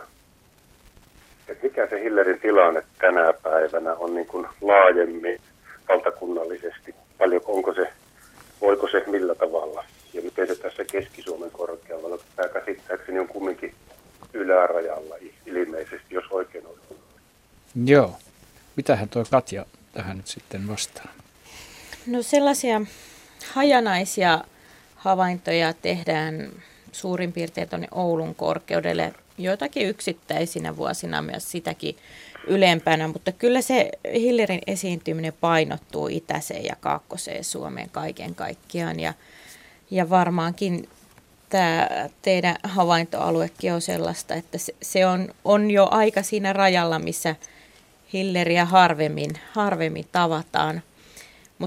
Toisaalta täytyy sanoa, että meillä Suomessa aika heikot on tiedot tämän Hillerin levinneisyydestä kaiken kaikkiaan ja tästä nyky, nykytilanteesta, että samanlainen kehityssuunta kuin Euroopassa oli, on meilläkin nähty, että hillerikannat on voimakkaasti taantunut ja meillä 80-luvun puolen välin jälkeen niin on, on koko ajan niin kuin mennyt ainakin metsästyssaalistilastojen puolesta niin hillerikanta alaspäin. Ja ihan mikä, että ollaanko vielä menossa alaspäin vai, vai onko joku muutos kehityksessä tapahtunut, niin sitä tietoa ei taida oikein tällä hetkellä olla Suomen maassa kellään, kellään nisäkäspuolenkaan asiantuntijoita. Mitäs, eikö se ole kuitenkin uhanalainen? Hillerihän ei ole rauhoitettu esimerkiksi. No Hilleri ei ole rauhoitettu, mutta on luokiteltu vaarantuneeksi tässä mm. viimeisimmässä arviossa. Ja, ja siihen osaltaan vaikuttaa se, että meillä on niin tämmöistä hajanaista tietoa, että ei, ei systemaattisesti ole Hillerikantaa kartotettu ensinnäkään sen levinneisyyttä, taikka kannan nykytilaa, niin tunnetaan. Mikä ilmeisesti todistaa, että noin ihmisen taloudelliselta kannalta ajatellen, niin kuin ihmiset usein ajattelee, Hilleristä ei ole kauheasti haittaa, mutta ei juuri hyötyäkään, jos sen, jos sen kannasta ei olla kiinnostuneita. Niin, no ainakin ajatellaan sitten vielä niin kuin tässä turkisriistapuolella sen merkitystä, mm. niin ne oli useita tuhansia yksilöitä vuosittain, mitä metsästettiin silloin 80-luvullakin vielä. Ja nykyisin noissa metsästyssaalissa ilmoitetaan tuommoista jokusta sataa yksilöä. Joinakin vuosina se voi kivuta noin tuhannen yksilön paikkeilla, mutta, mutta hurja, hurja romahdus on niin kuin noissakin määrissä tiettävästi. Toki Hilleri on siitä niin kuin semmoinen positiivinen eläin, että, että kun sen pääsaalis ää, kuitenkin keskittyy, että vaikka tässä oli tämmöinen telkän saalistushavainto, niin pikku ää, jyrsijöihin ja rottiin ja myyriin, niin se, se niin kuin tämmöisenä kulttuuriympäristön lajina pistää aika nopeasti kuriin sitten sen paikallisen jyrsiä ja rottakannan. Että Eli olisi ihmiselle ikään kuin hyöty. Siinä, sinänsä siihen hyöty. ehkä tämmöinen pikkusen positiivinen asenne ja asennoituminen ihmisillä kyllä liittyy. Mutta jos se kantakin on noin alhainen, niin eikö se olisi aika jo miettiä sen suojelutoimien Hillerin No se, se on yksi semmoinen laji, johon voisi olla aiheellista kiinnittää huomioon, mutta toki kun siihen ei yhdisty mitään voimakkaita taloudellisia tai vahinkointressejä, niin sitten se ehkä on vähän semmoisessa paitsiossa ollut, ollut viime vuodetkin vielä. Mm, jospa siihen joskus yhdistys itseisarvon kautta. Mm. Niin. Eikä, eikä aina talouden tai niin. jonkun muun tällaisen erikoisen mittarin kautta, vaan vaan elämän itseisarvon kautta. Sinäpä sen sanot ja monimuotoisuuden kautta. Mm. Ja tälle nisäkäs tieteilijänä, niin se on erittäin kiehtova laji, että hmm. soisin sitä, sitä tutkittavan, jotta meidän tietämys lisääntyisi. Hmm.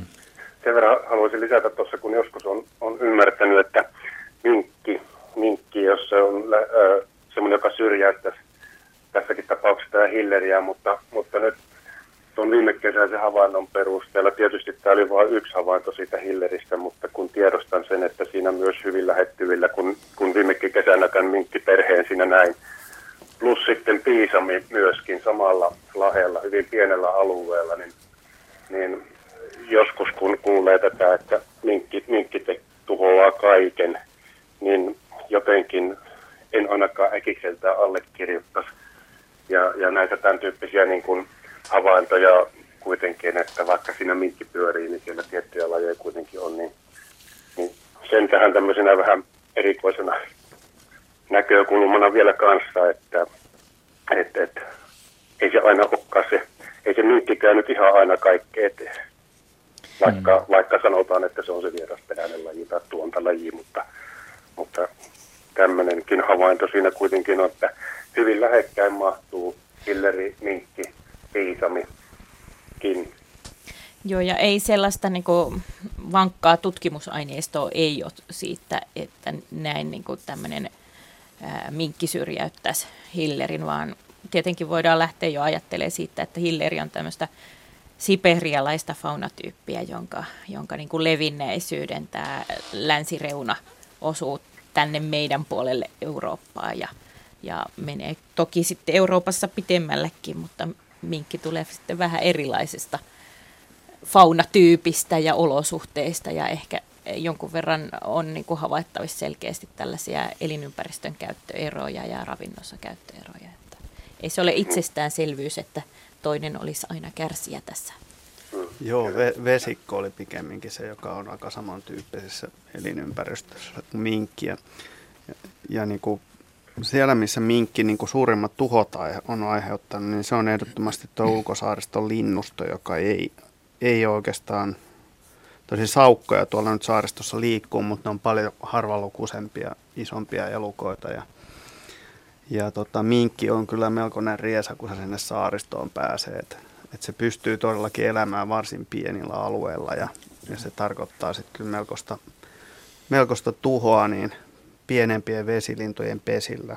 Onneksi merimetsot pystyy hyvin puolustautumaan niitä vastaan. Et siitä on jo dataa, että merimetsokolonioissa pienemmät pesimälinnut niin pystyy suori, suoriutumaan pesinnästään paremman, paremmilla tuloksilla kuin tota, mitä normaalisti muuten minkkien läsnä ollessa. Mites Katja, eikö Fretti ja Hillerin tämmöinen kes... kesyn muoto, kyllä. Onko siitä havaintoja, että niitä olisi villiintynyt tai päässyt karkuun tai viettäisi kesää Suomen luonnossa?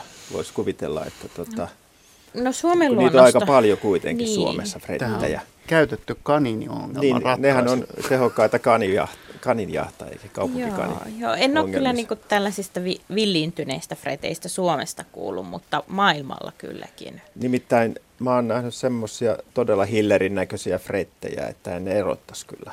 Joo, joo.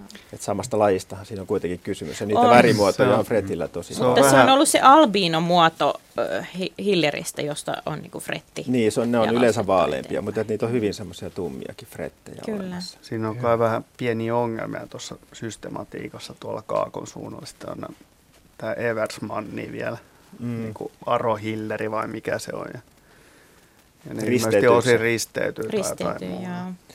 Tällaisen keskustelun sai Risto, Jussi Ristomaa aikaiseksi. Toivotetaan Risto sulle oikein lämmintä ja kivaa kesää ja toivotetaan myöskin Hillerille menestyksekästä elämää Suomessa tästä eteenpäinkin. Otetaan tähän väliin tämmöinen kommentti, mikä tuli viime ohjelmasta. Tämän on lähettänyt Jaakko Mikkola. Hän kirjoittaa, että viime kerran luontoilta, mikä tuli sieltä Haltian siis Nuuksion kansallispuistosta haltijasta 15. toukokuuta viimeisen kysymykseen, kuka vie pihalta tai mikä vie pihalta valkoiset koristekivet. Meillä täällä Harjavallassa on kotipihalta ja samoin kesämökin terassilta hävinnyt mystisesti vähän samankaltaisia vaaleita – etelämatkoilta tuotuja merenhiomia kiviä. Ne ovat olleet halkaisijaltaan noin kolmesta viiteen senttimetriä ja enimmäkseen litteitä ja muuten pyöreitä, kaunismuotoisia. Mitä vaaleampi, niin sitä suositumpi on ollut rosvolle.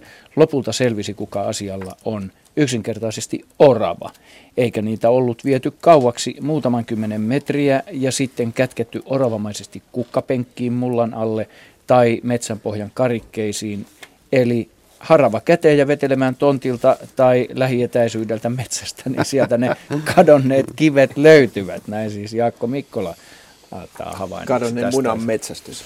Niin.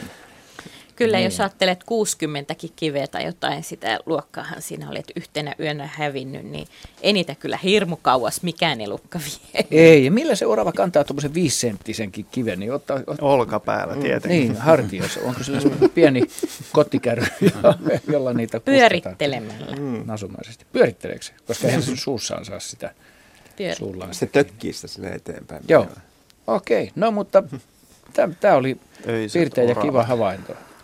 Mitäs me, viime, Mikkolalta. mitäs me va- vastattiin siihen muuten? Me ei oikeastaan Ei keksitty tiedä. siihen Tuliko siinä mitään. kettu? Kettu Jossain vaiheessa. yhtenä Kettu ehdotuksena kuljettelee esineitä kyllä. Joo, se oli yhtenä vai. Kettuhan on iso. Supikoirat kanssa harrastaa kaikkia kummallisuuksia. Mutta tämä Joo. kätkeminenhän sopii hyvin tuohon oravaan. Erinomaisen mm. hyvin. Hyvät kuuntelijat, kuuntelette luontoiltaa. Meidän lähetys jatkuu vielä ö, runsaat 40 minuuttia ja ei muuta kuin seuraava soittaja kehiin Pasi Lensu Savonlinnasta. Terve. Terve, terve. Miltäpä se kesä näyttää siellä Savonlinnan suunnalla? No todella hy- hyvälle aurinko- aurinkoinen päivä ollut tänäänkin ja oikein Joo. lämmin. Mahtavaa. Niin, halusit kysyä jotain. Joo, tuota, tuosta Järviperhosen toukista ja juotikkaista. Eli tai lähetinkin sen sähköpostilla teille nyt tänä iltana kuvan. Mä kuvasin veden alla makrolinssillä ahvenen kutua. Ja tuota, ää, eri, kun siellä on useammassa paikkaa tietenkin niitä kuturykelmiä, niin osassa kudussa oli tosi paljon noita järviperhosen toukkia ja juotikkaita. Eli todennäköisesti ne oli syömässä sitten sitä kutua ja niitä pienen pieniä ahvenen, ahvenen poikasia. Niin onko se tuota, miten yleistä, että nämä järviperhosen toukat ja, ja juotikkaat käyttää ravinnokseen tätä ahvenen kutua tai, tai mitä tahansa muuta kutua? Tässä se Pasi meillä kuva onkin edessä näyttöpäätteellä. Kaunis kuva onkin. Ja tämähän ei ole nähtävissä vielä luontoillan sivuilla, mutta voidaan Joo. huomenna se sinne laittaa. Kuva on hyvin selkeä. Kääntelen tätä päätettä tässä, että kaikki, kaikki asiantuntijamme pääsevät siihen perehtymään. Tuolla on juotikkaita ja tuossa on noita toukkia. Jos, jos nyt aloitetaan niistä juotikkaista, niin Ai, ne on pet, niin. petoja kaikki ja käyttää Joo. siis liharavintoa ja tuommoinen tota, kutuhan on erinomaista ravintoa. Et, No niin. hevosjuotikkaat, nehän voi niellä ihan kokonaisena mätijyviä, mätijyviä, kalojen mätijyviä. Nämä pienimmät juotikkaat järsii niitä ja syö niitä. Ja sitten jos puhutaan näistä vesiperhosta tai järviperhos toukista, niin hyvin monethan niistä on myös petoja. Ne Joo. ihan, ihan tota, tarvitsee valkuaista. Niissä on myös kasvissyöjiä, mutta nämä, tästä nyt on ihan kuvan perusteella vaikea lajia määrittää, mutta joku putkisirvikäs laji siinä ehkä saattaa olla kysymyksessä. Jaska voi oikasta, jos olen väärässä. Ja En niistä, niistä aika monet todella on petoja.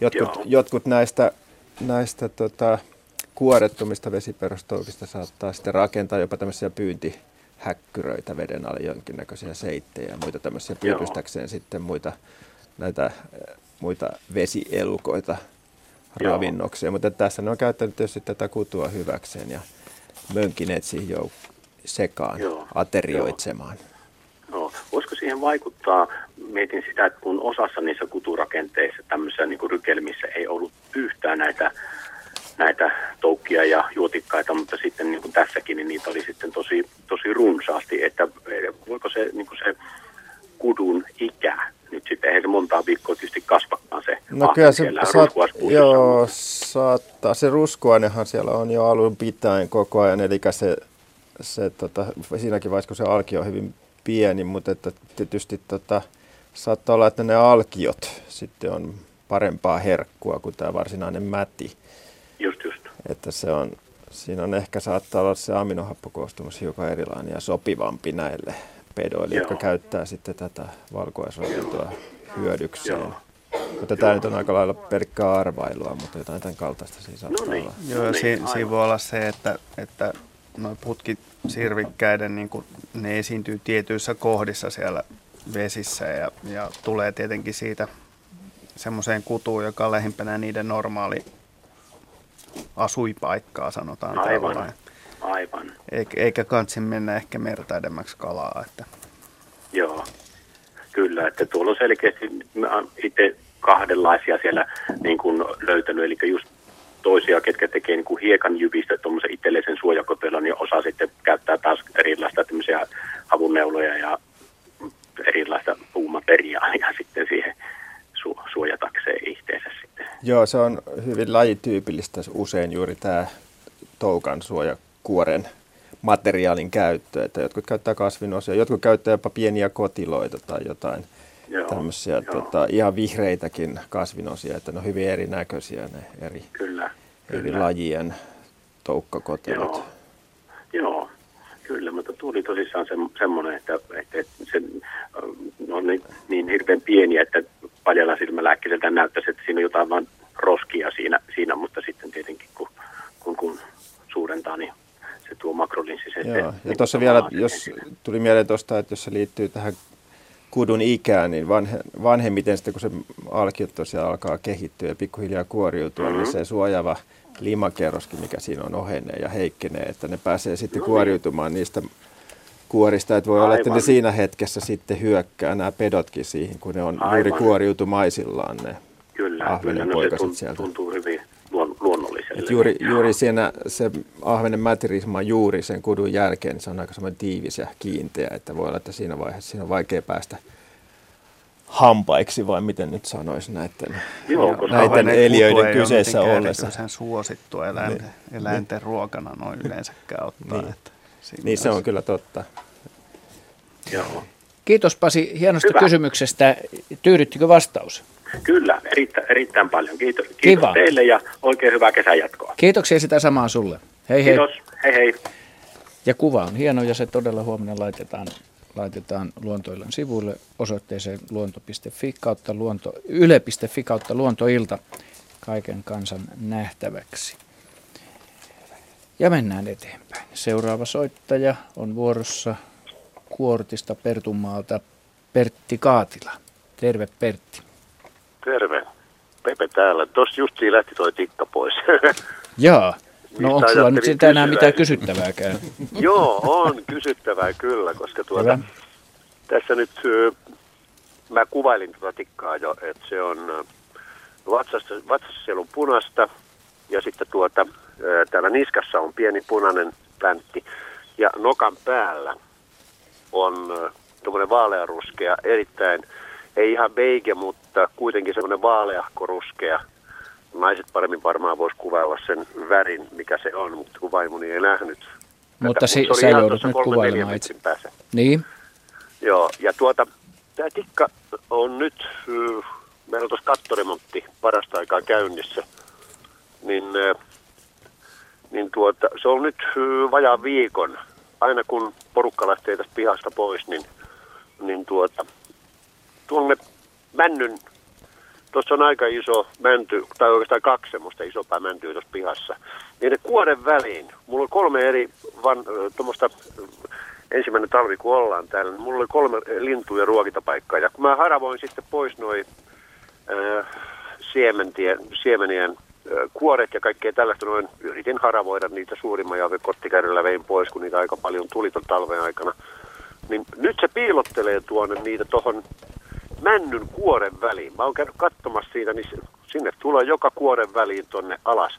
Noin 20-30 senttiä korkeintaan. Sen ylemmäksi ei piilottele, mutta noissa on aika isot raot noissa mäntyjen juurissa. Ja tässä kuoressa paremminkin. Ja sinne väliin se piilotteli niitä. Ja se on tuommoinen puoli tuntia, vajaa tunti aina kerrallaan tuossa illalla. Ja piilottaa sinne niitä kuoren, auringonkukan siemenen kuoren kappaleita. En tiedä, onko pähkinöitä enää jäljellä, kun niitä on pähkinärouhetta on ollut siellä ruokintakuppia joukossa. Niin tuota, mutta joka tapauksessa niitä auringonkukan siemeniä mä näen. Mä en, vitty, en ole viittynyt avata sitä yhtäänkään kuorta että katsoa, että mitä kaikkea siellä on, mutta nyt auringonkukan siemenen kappaleita siinä näkyy ihan selvästi. Vaimoni on katsonut kanssa ja tuota, niin minäkin.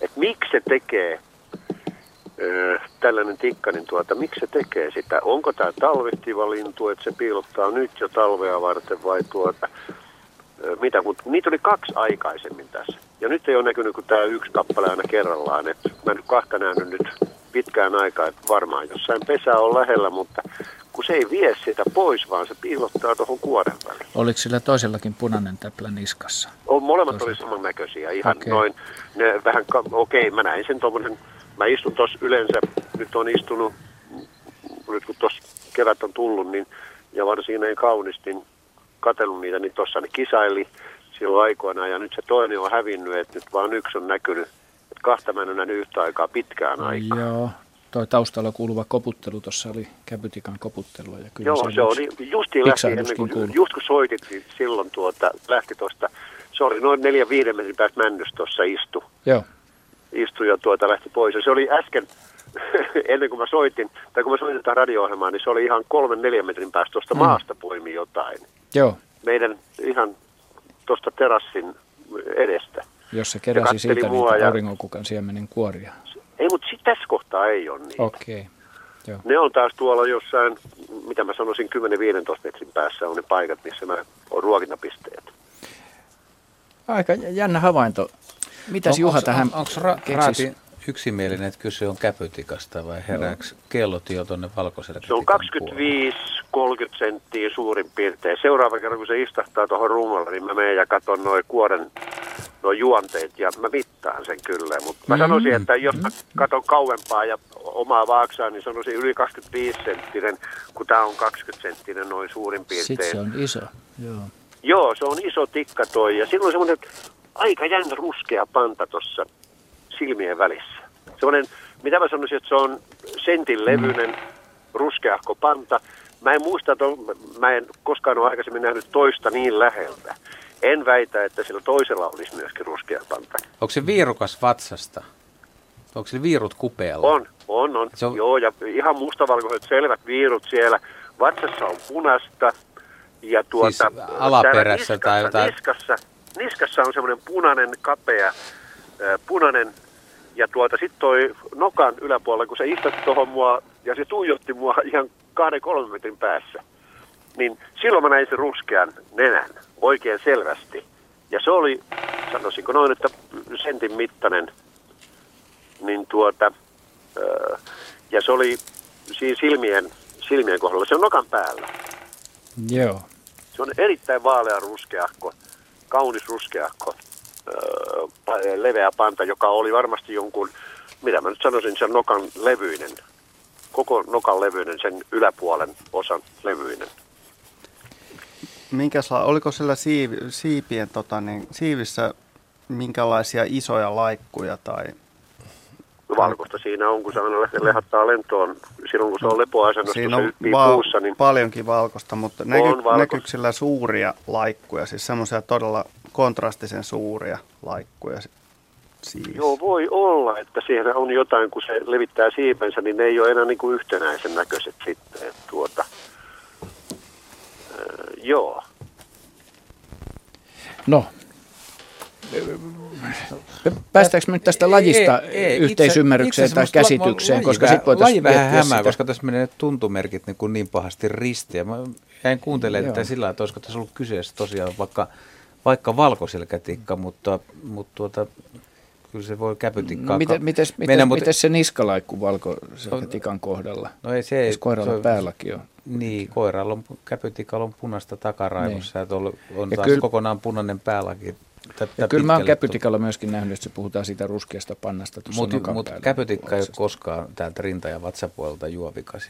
Se on, Mm, se on totta. kyllä niin kuin ihan selkeä Totta. havainto. Et, et, hava, nyt, mutta jos lähdetään siitä, Entäs että ei ole väliä, mistä lajista on kyse, Mm. koska tässä on kuitenkin kysymys siitä, No se että käytös- tässä, tässä lintu käyttäytyy kesäaikaan kumminkin no, aika jännästi, että jos on ravintoa vielä tarjolla ja siitä käydään hakemassa ja piilottelee, mutta ei, ei musta oikein käpytikkaa. tikka ei piilottele, kyllä, kyllä se niinku ei- Mä- Mä oon suoraan sanoen nyt vähän pihalla tästä hommasta, että mä kaipaisin melkein apua. että Se on tuota- varmaan Syyrian tikka.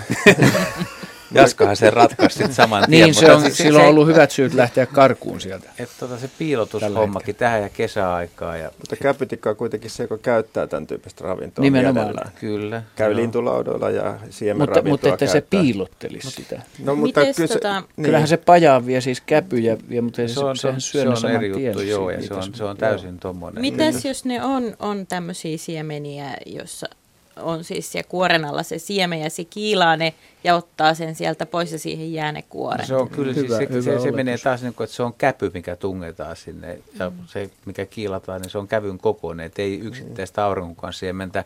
Ja käpytikat tosiaan syö, syö kyllä ja käy, mutta mun mielestä esimerkiksi kun silloin käpy, on nähnyt käpytikan aurinkokan siemeniä syömässä, niin se on nokassa ja se miksi se voisi pureskelee käyttää niin kuin- sitä samaa tekniikkaa että vie kävyssä? yksittäisen Niin. niin. kerralla. No, Niin. Mutta tässähän tämä kaveri sanoi, että se piilotti. Ei se syönyt niitä, vaan ne jäi sinne Ja, mutta mistä sen tulevaisuutta tietää, varten. jos se käy napaa, että onko se piilottamista vai? Niin tähän olisi tulkinut Niin. väärin. Et eihän meillä ole varmaa tietoa siitä, että onko siellä vielä se siemen sit sisällä sen kuoren Ja lisäksi. mun mielestä hän sanoi, että se oli niitä kuoria siellä. Palasia. Niin. Mm. Se vaikuttaa se, että miksi se veisi tyhjiä kuoria sinne, jos ei se söi sen jotain siitä. Ja, ja sitten syönnösjätös jäisi sinne.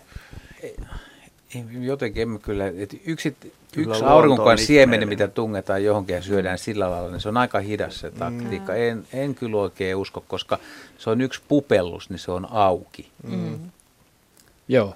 No nyt ei muuta kuin sitten vaan lisähavaintoja tekemään kaikki kuulijat aktivoitumaan käpytikan suhteen. Jotkut tikat, ja, jotka tekis varastoon. Valkoselkätikakin, mutta en ole kuullut kyllä koskaan, että tikka Mä, varastoisi. mä veikkaisin, että valkoselkätikat on siirtynyt hyönteisravintoon jo aikoja sitten. Että Mm. Kyllä mäkin veikkaan, että käpytikasta on joka tapauksessa ollut kysymys. Niin, niin. mutta entäs, Mm. mm. ei se, se selitä sen käpytikankaan Ei se käyttäytymistä joo. ihan täydellisesti. No ei kun lisähavaintoja odottamaan ja itsekin tekemään näitä. Sille Ja on kiitetään, addiktio talven myötä. joo, kiitetään Perttiä hyvästä kysymyksestä. Toivotetaan lämmintä kesän jatkoa. Mitäs me seuraavaksi? Meillä on soittajakin on tuolla linjalla, mutta jotta äh, tämä tota, äh, luontoillan osoitteessa yle.fi kautta luontoilta äh, oleva kaunis kuva, jonka Pekka Lehtinen on lähettänyt. Täältä voitte kuulijat käydä sitä katsomassa tuosta osoitteesta. Eh, Ehdittäisi käsitellä tässä, niin otetaan sen nyt, etten unohda tässä kohelluksessa. Tässä on kuoriainen kysymyksessä kuvassa. Ja kysymys kuuluu, mikähän mahtaa olla tuo komea kuoriainen, joka lennähti mökkimme terassille. Mm, Jaska antaa siihen vastauksen. Se on lehtisarvisiin kuuluva kastan ja turilas. Hyvä. No sitten alkukesällä lentelee iltasin. Syö mielellä omina puista esimerkiksi kukkasia ja, Joo. Ja tota, häiriköi perhosharrastajan valoilla tuhoten materiaalia. Ja on aika iso jaloillaan. Joo, se on tosiaan tuommoinen. Miten se eroaa juhannusturilaasta? Onko tämä se se melolothan hippokastani? Joo, Joo. Okei. Okay. että nimestään huolimatta, niin se ei, Muistuta hevosta. ei eikä kastaniaakaan, eikä oikeastaan mm. ole siihen liittyvä juuri mitenkään. Mutta, mutta se on meidän tämmöinen, niitä saattaa olla kymmeniä jopa joidenkin puiden latvoissa. Mm. Ja se sitten on osittain, tai luultavasti juuri pariutumiskäyttäytymistä silloin. lähinnä. Mm.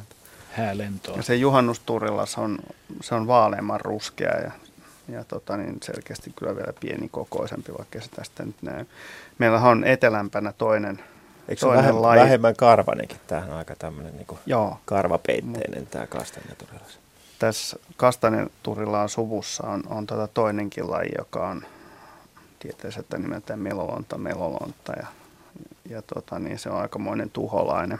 Tosin kyllä tämä hippokasta niinkin toukkana, että ne puutarhoissa jyrsii maan alla kaiken maailman puiden ja pensaiden kanssa juuria. ja Niin Tästä kuvasta voisi päätellä, herätän tämmöisen maalikkokysymyksen, että sillähän on aika onneton toi niin sanottu kävelytyyli. Että eikö se ole pikemminkin tuommoisissa niin kuin lehdistöjen latvuksissa takertuu niihin, että eihän se paljon tepastele, vai onko tämä tyypillistä, että se tepastelee jossain terassin No, pinnalla? Niin siitähän tässä? näkee just, että se on itse asiassa niin kuin aikomuksenaan lähteä lentoon, Mm. että ei se ole ihan tämän toi aika hazardi joutuu maahan. Että Mm. Siinä on äkkiä, äkkiä kekomuurahaiset kiskomassa koivista ja, Mm. tai joku lintu tulee ja nappaa. Että Joo. Hieno kuva Pekka Laitiselle. Kaunis kiitos kuvasta ja käykää hyvät ihmiset katsomassa tätä Kastania Turilasta osoitteessa yle.fi kautta luontoilta. Kaksi, runsas 20 minuuttia lähetystä aikaa jäljellä. Ja toivotamme Samppa Keskisen mm, tervetulleeksi mukaan lähetykseen. Anteeksi, että olet joutunut odottamaan linjalla. No, ei tässä mitään, kiitos. Tämä on mielenkiintoista seurata kaikkea tällaista luontoasian keskustelua, ettei kyllä tässä aika kuluu puhelimessa. Kiitos. Joo, minua, minua kiinnostaa sellainen asia, että luonnossa tapahtunut sellainen määrätynlainen muutos.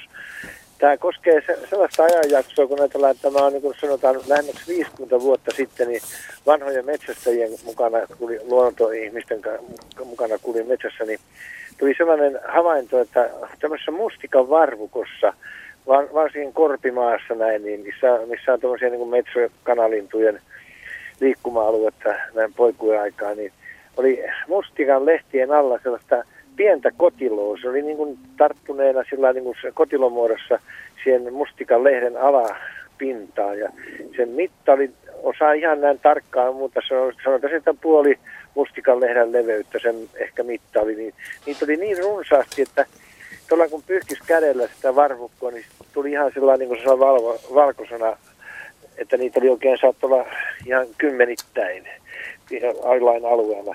Niin vanhat, vanhan kansan metsämiehet ja luontoihmiset niin sanoo, että se on niin kuin metsänpojan ja näiden niin ensimmäisien viikkojen ruokaravintoa, kun ne siellä mustikan varvikossa menee siellä alla, ne näkee sieltä alalehdestä sitten, niin ne napsii niitä sitten suuhunsa, mutta nykyään ei, mä en enää ole niitä tavannut sitten, että onko joku sellainen, niin kuin sanotaan, joku rikkipäässä tai joku tällainen ilmiö häivyttänyt sen luonnosta sen sellaisen ko- kotiloeläimen ja mikä se eläin oikein on ollut sitten. Miten se on, Jaska? Joo, nyt täytyy sanoa, että pikkasen lyö tyhjää, että Siis toihan on et, et, et, ihan to, tosi havainto, että siis metsoja, teerä ja kanalintujen poikaset syö hyönteisiä, mm. mutta ko, eikä niinku se- mutta se kotilo, mäkään nyt oikein... Se, se, on, se, on, se oli niin kuin semmoinen nukkanen, valkoinen, eh, se, että se oli niin kuin jonkinlainen väliaste jollekin hyönteiselle mun mielestä, että se oli niin kuin tarttuneena. Voisiko se joo. se kotilosta? Joo. Niin. Siis, äh, Se ei ole oikein kotilo. Mä tiedän, että joillakin alueella, alueella tota, niin, äh, tämmöisissä mustikkavarvikoissa voi olla hyvinkin paljon nämä tämmöisen tota, täplätupsukas-nimisen perhosen ää, muna, ää, Niin. munaryhmiä. Niin. Ja tämä perhonen itsessään lentää syksyllä päivisin ja naaras on siivetön ja naaras munii kaikki munansa kotelokehtonsa päälle Niin. tällä lailla kotelokehtonsa päälle. Ja sitten niin kuin sen lähisukuisella lajilla, joka on soilla paikoin hyvin runsaasti esiintyä, nyt yhdellä silmäyksellä saattaa nähdä jopa kymmeniä tietyillä paikoilla, Niin. niin se jättää munat sinne kotelokehdon ja, ja tämän kotelokopan sisään. Tämä kotelokoppa on semmoinen niin kuin villasa, villaisa, se on niin kuin naaraan, naaraan tai toukan, toukan kehräämän tämmöisen seitin peitossa ja on semmoinen nukkanen. Ja, Joo. että Tämä, tämä laji on erittäin yleinen vieläkin, mutta sen esiintyminen on aina ollut sellaista sut, miten sanoisin, Joo. ajoittaista, sporaadista. Et niitä voi Joo. olla jollakin alueella tosi paljon useiden vuosien ajan, mutta, mutta näiden kantojen säätely on usein säästä riippuvaista ja sitten Joo, erilaiset loispistiäiset ja muut jahtaa niitä. Ja. Et se, se on vain yksi pikku pikantti lisä mahdollisesti metsonpoikasten sapuskassa. Joo. Et Mutta paljon tota muutakin siellä on. Joo, kyllä ja nämä hyönteiset on hyvin tärkeitä juuri näille nuorille linnunpoikasille, mutta, mutta se, se ja vain jäi niin mulle niin kuin mieleen, kun se vanhat luontoihmiset metsästäjät sitä aina sanoo, että se on se, kun aina tutkitaan kaikkea tuollaista noin ja katsellaan ja näin ja kerrotaan, niin ja sanovat vaan sitä asiaa. Että, ja se tosiaan oli sellainen niin kuin nukkanen, että se ei ollut niin kuin mikään liikkuva, vaan se oli vaan niin kuin, niin kuin tarttunut sen lehden alapintaan. Ja kun Joo, tämä aina- kuulostaa aika lailla täplätupsukkaan Joo. munapesyeltä tai Joo. Se on varsin ravitseva paketti tämmöinen munaryhmä. jos ajattelee. Itse asiassa mä luulen että, luulen, että siinä ei välttämättä ole mitään enää jäljellä, kun metson Siinä poikaset on vaiheessa. liikenteessä. Niin, Et- tietysti. Tässä tullaan Mm. just, mistä- missä ihan aluksi Saattaa- luontoilla... Saattaa olla osittain agraarilegenda, että niitä Mm. syödään, mutta Saattaa varmasti ne nokkii niitä, jos ne löytää. Se on ihan Niin, vaistonvaraista. kyllä, joo, kyllä. Mutta siis Mutta semmoiseen kysymykseen, mikä luontoilla alussa puhuttiin, että kun on ollut lämmin, tämä, tämän kevään jälkeen on pamahtanut kesä päälle ja et, et ketkä pysyy mukana, että et lehdet kasvit nousee kauheat vauhtia ja joinain vuosina, kun ajatellaan, että esimerkiksi onko lintujen muutto aikaisessa vai myöhässä ja linnut ajoittaa tai pyrkii ajoittaa sen muuton sopivaan vaiheeseen, että kun pesintä käynnistyy ja on poikas, niin silloin pitäisi olla hyönteisillä se kaikkein suurin tuottoaika.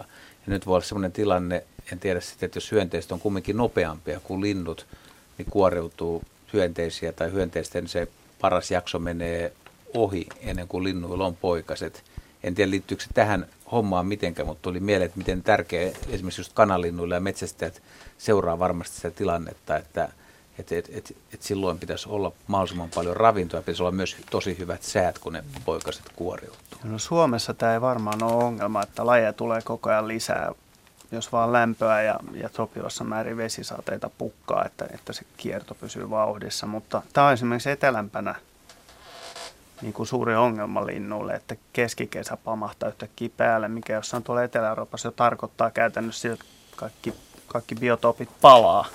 Et siellä on sitten niin kuin nahkealehtiset ikivihreät puut vielä vihreänä, mutta sekin on vähän niin kuin, että onko se mitään syötävää. Kysyä voi, miksi Afrikan lin, linnusta niin moni muuttaa pohjoisen pesimään. Ei, mm. Se ei ole mikään vahinko, että, mm. että ne tulee tänne hyttys mereen. Katja. Niin, olisin nopeana kommenttina, kun soittaja kysyi, että onko tässä luonnossa tapahtunut jotain tämmöisiä isoa muutosta. Ja sitten äh, oli hänellä tämä mustikka, mustikka ja tämä täplätupsukas esimerkki, niin itse asiassa mustikan esiintymisessä on tapahtunut erittäin dramaattinen Kyllä. muutos, että se niin kuin, esiintymisalue on kutistunut erittäin voimakkaasti jonnekin 50-lukuun ja sen jälkeisiin aikoihin verran. Mm. Joo, ja se on selvästi romahti nimenomaan niinä vuosina, kun lumipeitteet on ollut hyvin, hyvin pienet, koska ne, esimerkiksi metsäkaurilla ja monilla muilla hirvieläimillä on niin kuin varsin helppoa kai syödä nämä mustikkaa ravitsevat vihreät varret talve, talvella, jos ei ole mitään lunta, ja muuten niillä on vähän safkaa. Ja mm. metsä, metsän niin kuin talouden toimenpiteistä, niin kuin tämä metsärakenteen nuorentuminen, että kun avohakkuut tehdään, niin se oli pitkään se valta, valtatyyli, miten tehtiin, niin siellä myös tuhoutuu ne mustikka, mustikka-alueet tyysti. Ja sitten on paljon ää, tämmöisiä nuoria metsäluokkia, ja se kestää useamman kymmenen vuotta ennen kuin sinne niin kuin kehittyy uudestaan sitten se on semmoinen ikään kuin tuottava, tuottava ympäristö, jossa mustikka voi esiintyä. Mm, se on varsin iäkkään tämmöisen tuoreen kangasmetsän tyyppilaji mustikka, että se tämmöisessä nuorissa metsissä ei hyvinkin kovin helposti menestykään. Joo, nuorissa sehän vaatii aika metsissä. paljon valoa kuitenkin Mm. ja, ja tota niin, vasta sitten kun se muuttuu tavallaan puoli avoimeksi se kenttäkerros, niin sitten Aivan. Hyvä. Kiitos Samppa kysymyksestä ja oikein lämmintä ja pitkää kesää sinulle. Hyvät kuulijat, meillä aika alkaa käydä pikkuhiljaa vähin. Otetaan tähän kommentti, jonka Pentti Reivonen on lähettänyt Rymättylästä liittyen tähän käpytikka kysymykseen. Hänen ö, monivuotinen havaintonsa on, että käpytikka ei piilota auringonkukan siemeniä puun koloihin, vaan avaa ne siinä. Vain kuoret jäävät. Ja tämä havainto siis monelta vuodelta. Mitä tätä, tätä, tätä me just epäiltiin. Että Joo. itsekin olen miettinyt, kun mä yritän, yritän nyt muistella, että mitä siellä on nähnyt semmoisina aikana, kun itse on ruokkinut vielä tähän aikaan. Siellä on käynyt käpytikka syömässä ja, ja kaikki, kaikki, jotka ruokkii, niin sä näet, että se syö talia, se syö siinä paikan päällä. Ja sitten jos tali ei enää kesällä ole, niin jos siellä on pähkinöitä ja aurinkokan siemen, niin lintu kuitenkin tulee ja syö ja saattaa lähteä pois, mutta ennemmin se kyllä musta syö siinä paikan päällä ja Joo. pulpauttaa. Mutta sillä ei ole Mut- kuitenkaan semmoinen siemensyöjän nokka, että se ei mupella sitä, vaan se hakkaa sitä siementä. Se, mä oon nähnyt myös, että se hakkaa sitä siementä. Eli, Mutta mä oon nähnyt Niin. myöskin samalla tavalla, että kun vaikka talviruokinta on purettu, niin siinä on auringonkukasiemeniä vielä siinä maassa, niin se syö ne siinä maassa. Mä, mä oon kyllä samaa Mut mieltä. mä olen, siis tämä on mun havainto. Et että, ehkä siinä on vähän vaihtelevaa käy- Et kyllä niin, varmaan käytöstä ostaja vie pois, Mm. mutta, mutta miksi se vie? Veikkaan, että tuosta kun pannaan kysely, niin enemmänkin löytyy havaintoja, että se on vie Joo. niitä pois. Mm. Mutta Joo, ei muuta kuin olisi kyllä ö, ihmiset pois. aktiivisiksi ja kertomaan havaintojaan. Otetaan yksi sähköinen tähän väliin ö, kysymys täällä, mikä on tullut ennen seuraavaa soittajaa, joka varmaan vielä ehditään ottaa lähetykseen mukaan. Antti Komulainen, erityisopettaja EVP Espoosta, on lähettänyt kuvan kalasta täällä ter- saatetekstillä. Tervehdys luontoiltaiset. Verkkokalassa olin Espoon saaristossa 16. toukokuuta. Kudulle nousseet lahnat olivat pyörittäneet reiluhkon määrän rakkoleviä verkkoihini. Saatuani verkot putsiin huomasin veneen pohjalla noin 12-15 senttimetriä pitkän omituisen oloisen kalan. Kännykällä otin otuksesta kuvan ennen sen vapautusta. Koko ikäni olen Espoon vesiä kalastanut, enkä ikinä ole moista uimaria kiinni saanut. Mistähän kalasta on kysymys? Harri, oletko sä Joo, siinä on oikein, nähnyt tämän oikein kuvan? hyvä, hyvä kuva tästä kalasta ja se on todella helppo tunnistaa. Ja mä takerun heti tähän rakkolevään. Tämä on semmoinen, Kaikki näkee. semmoinen piikikalojen heimoon kuuluva laji, joka viihtyy erityisesti siellä rakkolevävyöhykkeessä. Siinä on ilmiselvä vaskikala kyseessä. Sillähän on tuommoinen hyvin pitkä ohut pyrstönvarsi ja tuommoinen lippumainen pieni pyrstö ja sitten nämä perä- ja vatsaevät ovat ikään kuin symmetrisesti tämän pyrstönvarren molemmin puolin ja sitten tämä etupää on tämmöinen vähän pulleamman oloinen ja sitten sillä on tämmöinen aika terävä nokka. Sehän on siitä erikoinen, niin kuin nämä kaikki muutkin piikkikalat, että se on pesänrakentaja laji, koiras siis kyhää kasvist, kasvinosista tämmöisen jonkinnäköisen pallon, esimerkiksi kaislojen varaa, ja sitten se myös ompelee sen pallon tiukasti kasaan. Se erittää munuaisellaan semmoista tahmeaa, ikään kuin seittimäistä nestettä, joka sitten purkautuu sen koiran peräaukosta. Se on to- todella semmoista sitkeää ainetta ja se ikään kuin puikkelehtii siitä kyhäämästään kasvillisuuspallosta läpi ja ompelee tällä tavalla sen pallon kasaan ja saa pysymään ne kasvi, kasvipallon kasassa. Ja sen jälkeen se tota, muotoilee siitä semmoisen pesän ja alkaa houkutella sitten tämmöisellä aika viehättävällä kututanssilla naaraita sitten paikalle. Ja niitä pyrstön varresta ja vatsan pohjasta hieman tökkimällä ja pureksimalla se saa sitten ne naaraat laskemaan sen mädin sinne pesään ja käy itse sitten truuttaamassa maidit päälle ja sitten se houkuttaa vielä muu, pari muutakin naarasta sinne, sillä saattaa useamman naaran munat siellä hoidossa ja niitä sitten vahtii ja leyhyttelee rintaivillään ihan siihen poikasten kuoriutumiseen asti ja yrittää vielä pysyä niiden kuoriutuneiden poikasten perässä muutaman päivän vahtien niitä ja huolehtien niistä. Että Joo. tämmöinen tunnollinen pehmoisä. Mä en kuullut tuossa alussa, että onko tämä niin nyt runsastumaan päin meillä. Ei se mitenkään ole vai? runsastunut eikä harvinaistunut. Se on hyvin tavallinen tässä merialueella ihan tuolta Vironlahdelta Vaasan korkeudella asti kaikkialla. Mutta että sen, se on elintavoiltaan semmoinen, se on ehkä aika harvalukuinen verrattuna esimerkiksi piikkikalaan, kolmipiikkiin, joka on sen yleisempi sukulainen. Meillähän on sitten vielä myös kymmenpiikkiä Joo. sitten Amerikasta tuotu viisi piikkelille ainakin tuolla Lohjajärven alueella. Se Okei. on joskus tullut tänne meille, niin tota, se on harvalukuinen, mutta ei mikään harvinainen. Mutta että nämä elino, elintavat on sellaiset, että se harvoin jää mihinkään pyydyksiin, että se aika paikallaan oleskelee siellä. Hyvä. Hieno, hieno havainto kyllä. Se on itse asiassa aika kaunis kala. Ja hieno kuva. On virtaviivainen. Kiitämme kuvasta. Ehditään yksi soittaja ainakin ottaa vielä lähetykseen. Harri Mustonen Helsingistä tästä läheltä soittelee. Terve Harri. Terve, terve, joo. Melkein tässä näköetäisyydellä ollaan. No niin.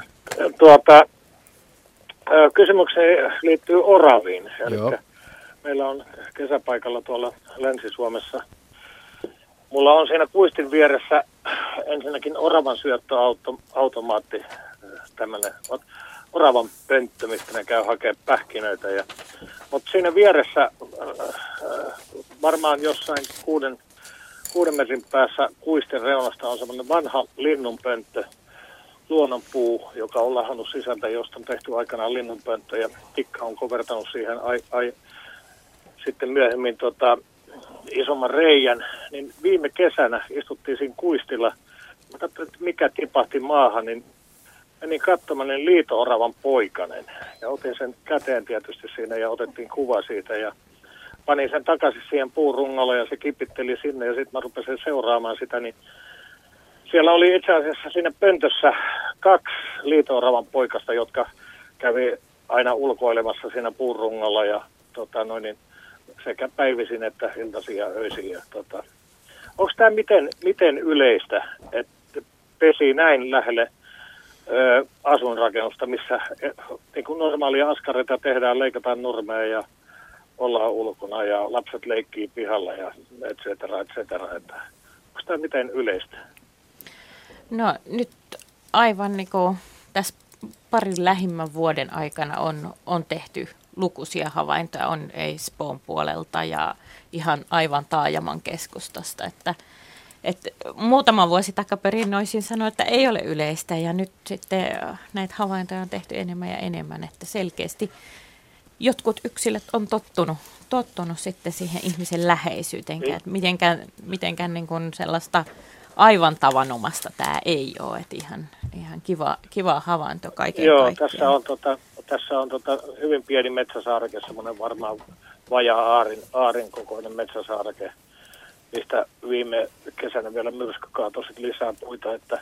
Mutta sitten vielä yksi kysymys tähän liittyen, niin tota, mm-hmm. siinä saunarakennus on ihan siinä välittömässä läheisyydessä, missä mulla on saunapuita siellä tota noin, niin semmoisen pressun takana ja saunapuiden päällä on lautakasoja, joita luulen tarvitsevani joskus. niin tota, tota, sinne, siellä oli semmoinen iso tuohikäärö. Ja ajattelin kerran, että otanpa siitä vähän tuohta. Ja, ja, ja niin siellä olikin tämmöinen sammaleesta tehty pesä. Iso pesä siellä sisällä. Että onkohan tämä nyt ollut, se oli tyhjä. Että onkohan tämä nyt ollut liito vai tavallisen oravan pesä. Minkälainen se on halka sieltä? Minkä kokoinen se oli tämä? Se oli varmaan ö, halka sieltä, veikkaisin joku 20-25 senttiä. 20 senttiä ehkä. Tämä, se oli kuitenkin aika lähellä maanpintaa. Öö, noin puolentoista metrin korkeudessa maanpinnasta. Mm. Minkälaista, tota, oliko siinä Oliko siellä muuta kuin sammalta? Sisäänmenoaukkoa ikään kuin? No oikeastaan, kun tämä oli tämmöinen iso tuohikäärö, niin sehän oli niin kuin molemmista, molemmista päistä. Ja mä, en, mä itse asiassa itsekin yllätyin, kun mä avasin sitä, niin se meni vähän niin kuin rikki. Että mä en päässyt niin kuin, en ruvennut niin kuin sitä varovasti tutkimaan, kun en tiennyt sitä, että siellä on joku, joku eläin rakentanut pesän. Joo. Mm. Mutta hiirenpesä se ei ollut, kyllä. Mutta olisiko se voinut olla joku linnunpesä teidän mielestä? Mahdollisesti. En Oliko mitään, siinä... mitään höyheniä, enkä mitään tuommoista tuommoista mä en oikeastaan löytänyt siitä. Oliko siinä se, oliko siinä se, niin kuin se aukko, oliko se päällä vai sivulla vai puolessa? Se oli, niin kuin, se oli niin kuin sivuilla. Joo. sivuilla. Oravan poikasta mielellään makaa sillä sammalvuoteella. Ihan mm. laulussakin sanotaan. Mm. Niin joo. Ari meni runo, runollisesti. Vähän ehkä matalalla, että se on pikkusen haavoittuvainen pesä. Mm. pesä Ol, oliko siinä kun... katto, siis se oli pallo ja katto, oliko siinä se sammal katto myös? Näkikö sitä siinä vai onko se hajalla se, jo? jo joo, se oli se hajalla. avomalja? Se, se oli varmaan, voisin kuvitella, että se oli avomalja. Harmi, että en niin kuin avannut sitä varovasti tosiaan, niin kuin sanoin, niin, niin, niin kun en tiennyt, että siellä on, siellä on mitään niin kuin, jo, jos on pelkkä tämmöinen niin puoliavoin malja, missä on pelkkää sammalta, niin no ei ehkä talitiainen, mutta joku talitiastyyppinenkin voisi olla, että kyllä, kyllä lintu voi tehdä ja kerätä sen pelkästään siitä sammallesta sen pohjan. Se on voinut jäädä kesken, että se ei ole pesinyt siinä, että, mutta, mutta on myös mahdollista, että se on orava siis, mutta tuli mieleen vaan, että... on tyypillistä, että niin. ne täyttää sen tilan, että jos se on vähän niin kuin ylisuuri pönttö, esimerkiksi se on valtavan iso siihen linnun kokoon nähden, Kyllä, se itse joo. pönttö, minkä talitiainenkin sammaleesta väsää. Niin, sekin, niin, saattaa olla hyvinkin suuri niin, itse asiassa, kyllä. että Aivan. se semmoinen hämmästyttävän Aivan. iso, että, ja siinä ei välttämättä ole, ole aluksi kuin sammalta, että tietysti voi olla jonkun verran vähän, vähän heinää ja karvoja voisi olla seassa, mutta mm. jos sitä no, nopeasti vaan katsoin, niin se näyttää sammalla. Mm. sammalla. Joo, mä tosiaan ihmettelin, kun se oli siinä mistä kumminkin äh, varmaan häiriintynyt sitten, kun käyty, käynyt ottaa saunaan puita siitä, niin, niin häiriintynyt ja varmaan jäänyt pesenteko kesken. Harmaa sieppokin voisi olla yksi Joo, kyllä mä epäilisin, että liito-oravan pesä tämä, tämä pesä ei ole. Mutta ja tuskin oravaankaan ehkä niin, tuollaisessa aika, paikassa. Aika matalalla ja vähän arassa paikassa. Joo. Kiitos Harri kivasta kysymyksestä ja olit illan viimeinen soittaja. Meillä lähetys ö, tekee loppuaan tässä pikkuhiljaa. Kiitämme ö, arvon raatilaisia, kiitämme myöskin Asko Hautaaho tässä viidessä ja kiitämme äänitarkkailija Raimo Utriaista tuolla tarkkaamon puolella, lasin toisella puolella. Leena Suomi on hoitanut puheluita tänäkin iltana, kuten monena muuna iltana, ja Aleksi Neuvonen on ollut näitä, näitä puheluita myöskin valitsemassa. Ja kiitämme ennen kaikkea kuulijoita erittäin mielenkiintoisista kysymyksistä ja aktiivisesta osallistumisesta tähän, tähän kesäkuiseen luontoiltaan. Seuraavan kerran meillä on lähetys heinäkuussa vähän normaalimpaan aikaan siellä kuun puolessa välissä, eli siis 17. heinäkuuta ja jälleen tuttuun aikaan 18.03. 20. Nyt tämän ihanan surumielisesti laulavan leppälinnun myötä toivotan kaikille kuuntelijoille ja kansalle erittäin antoisaa ja lämmintä kesää. Hei hei!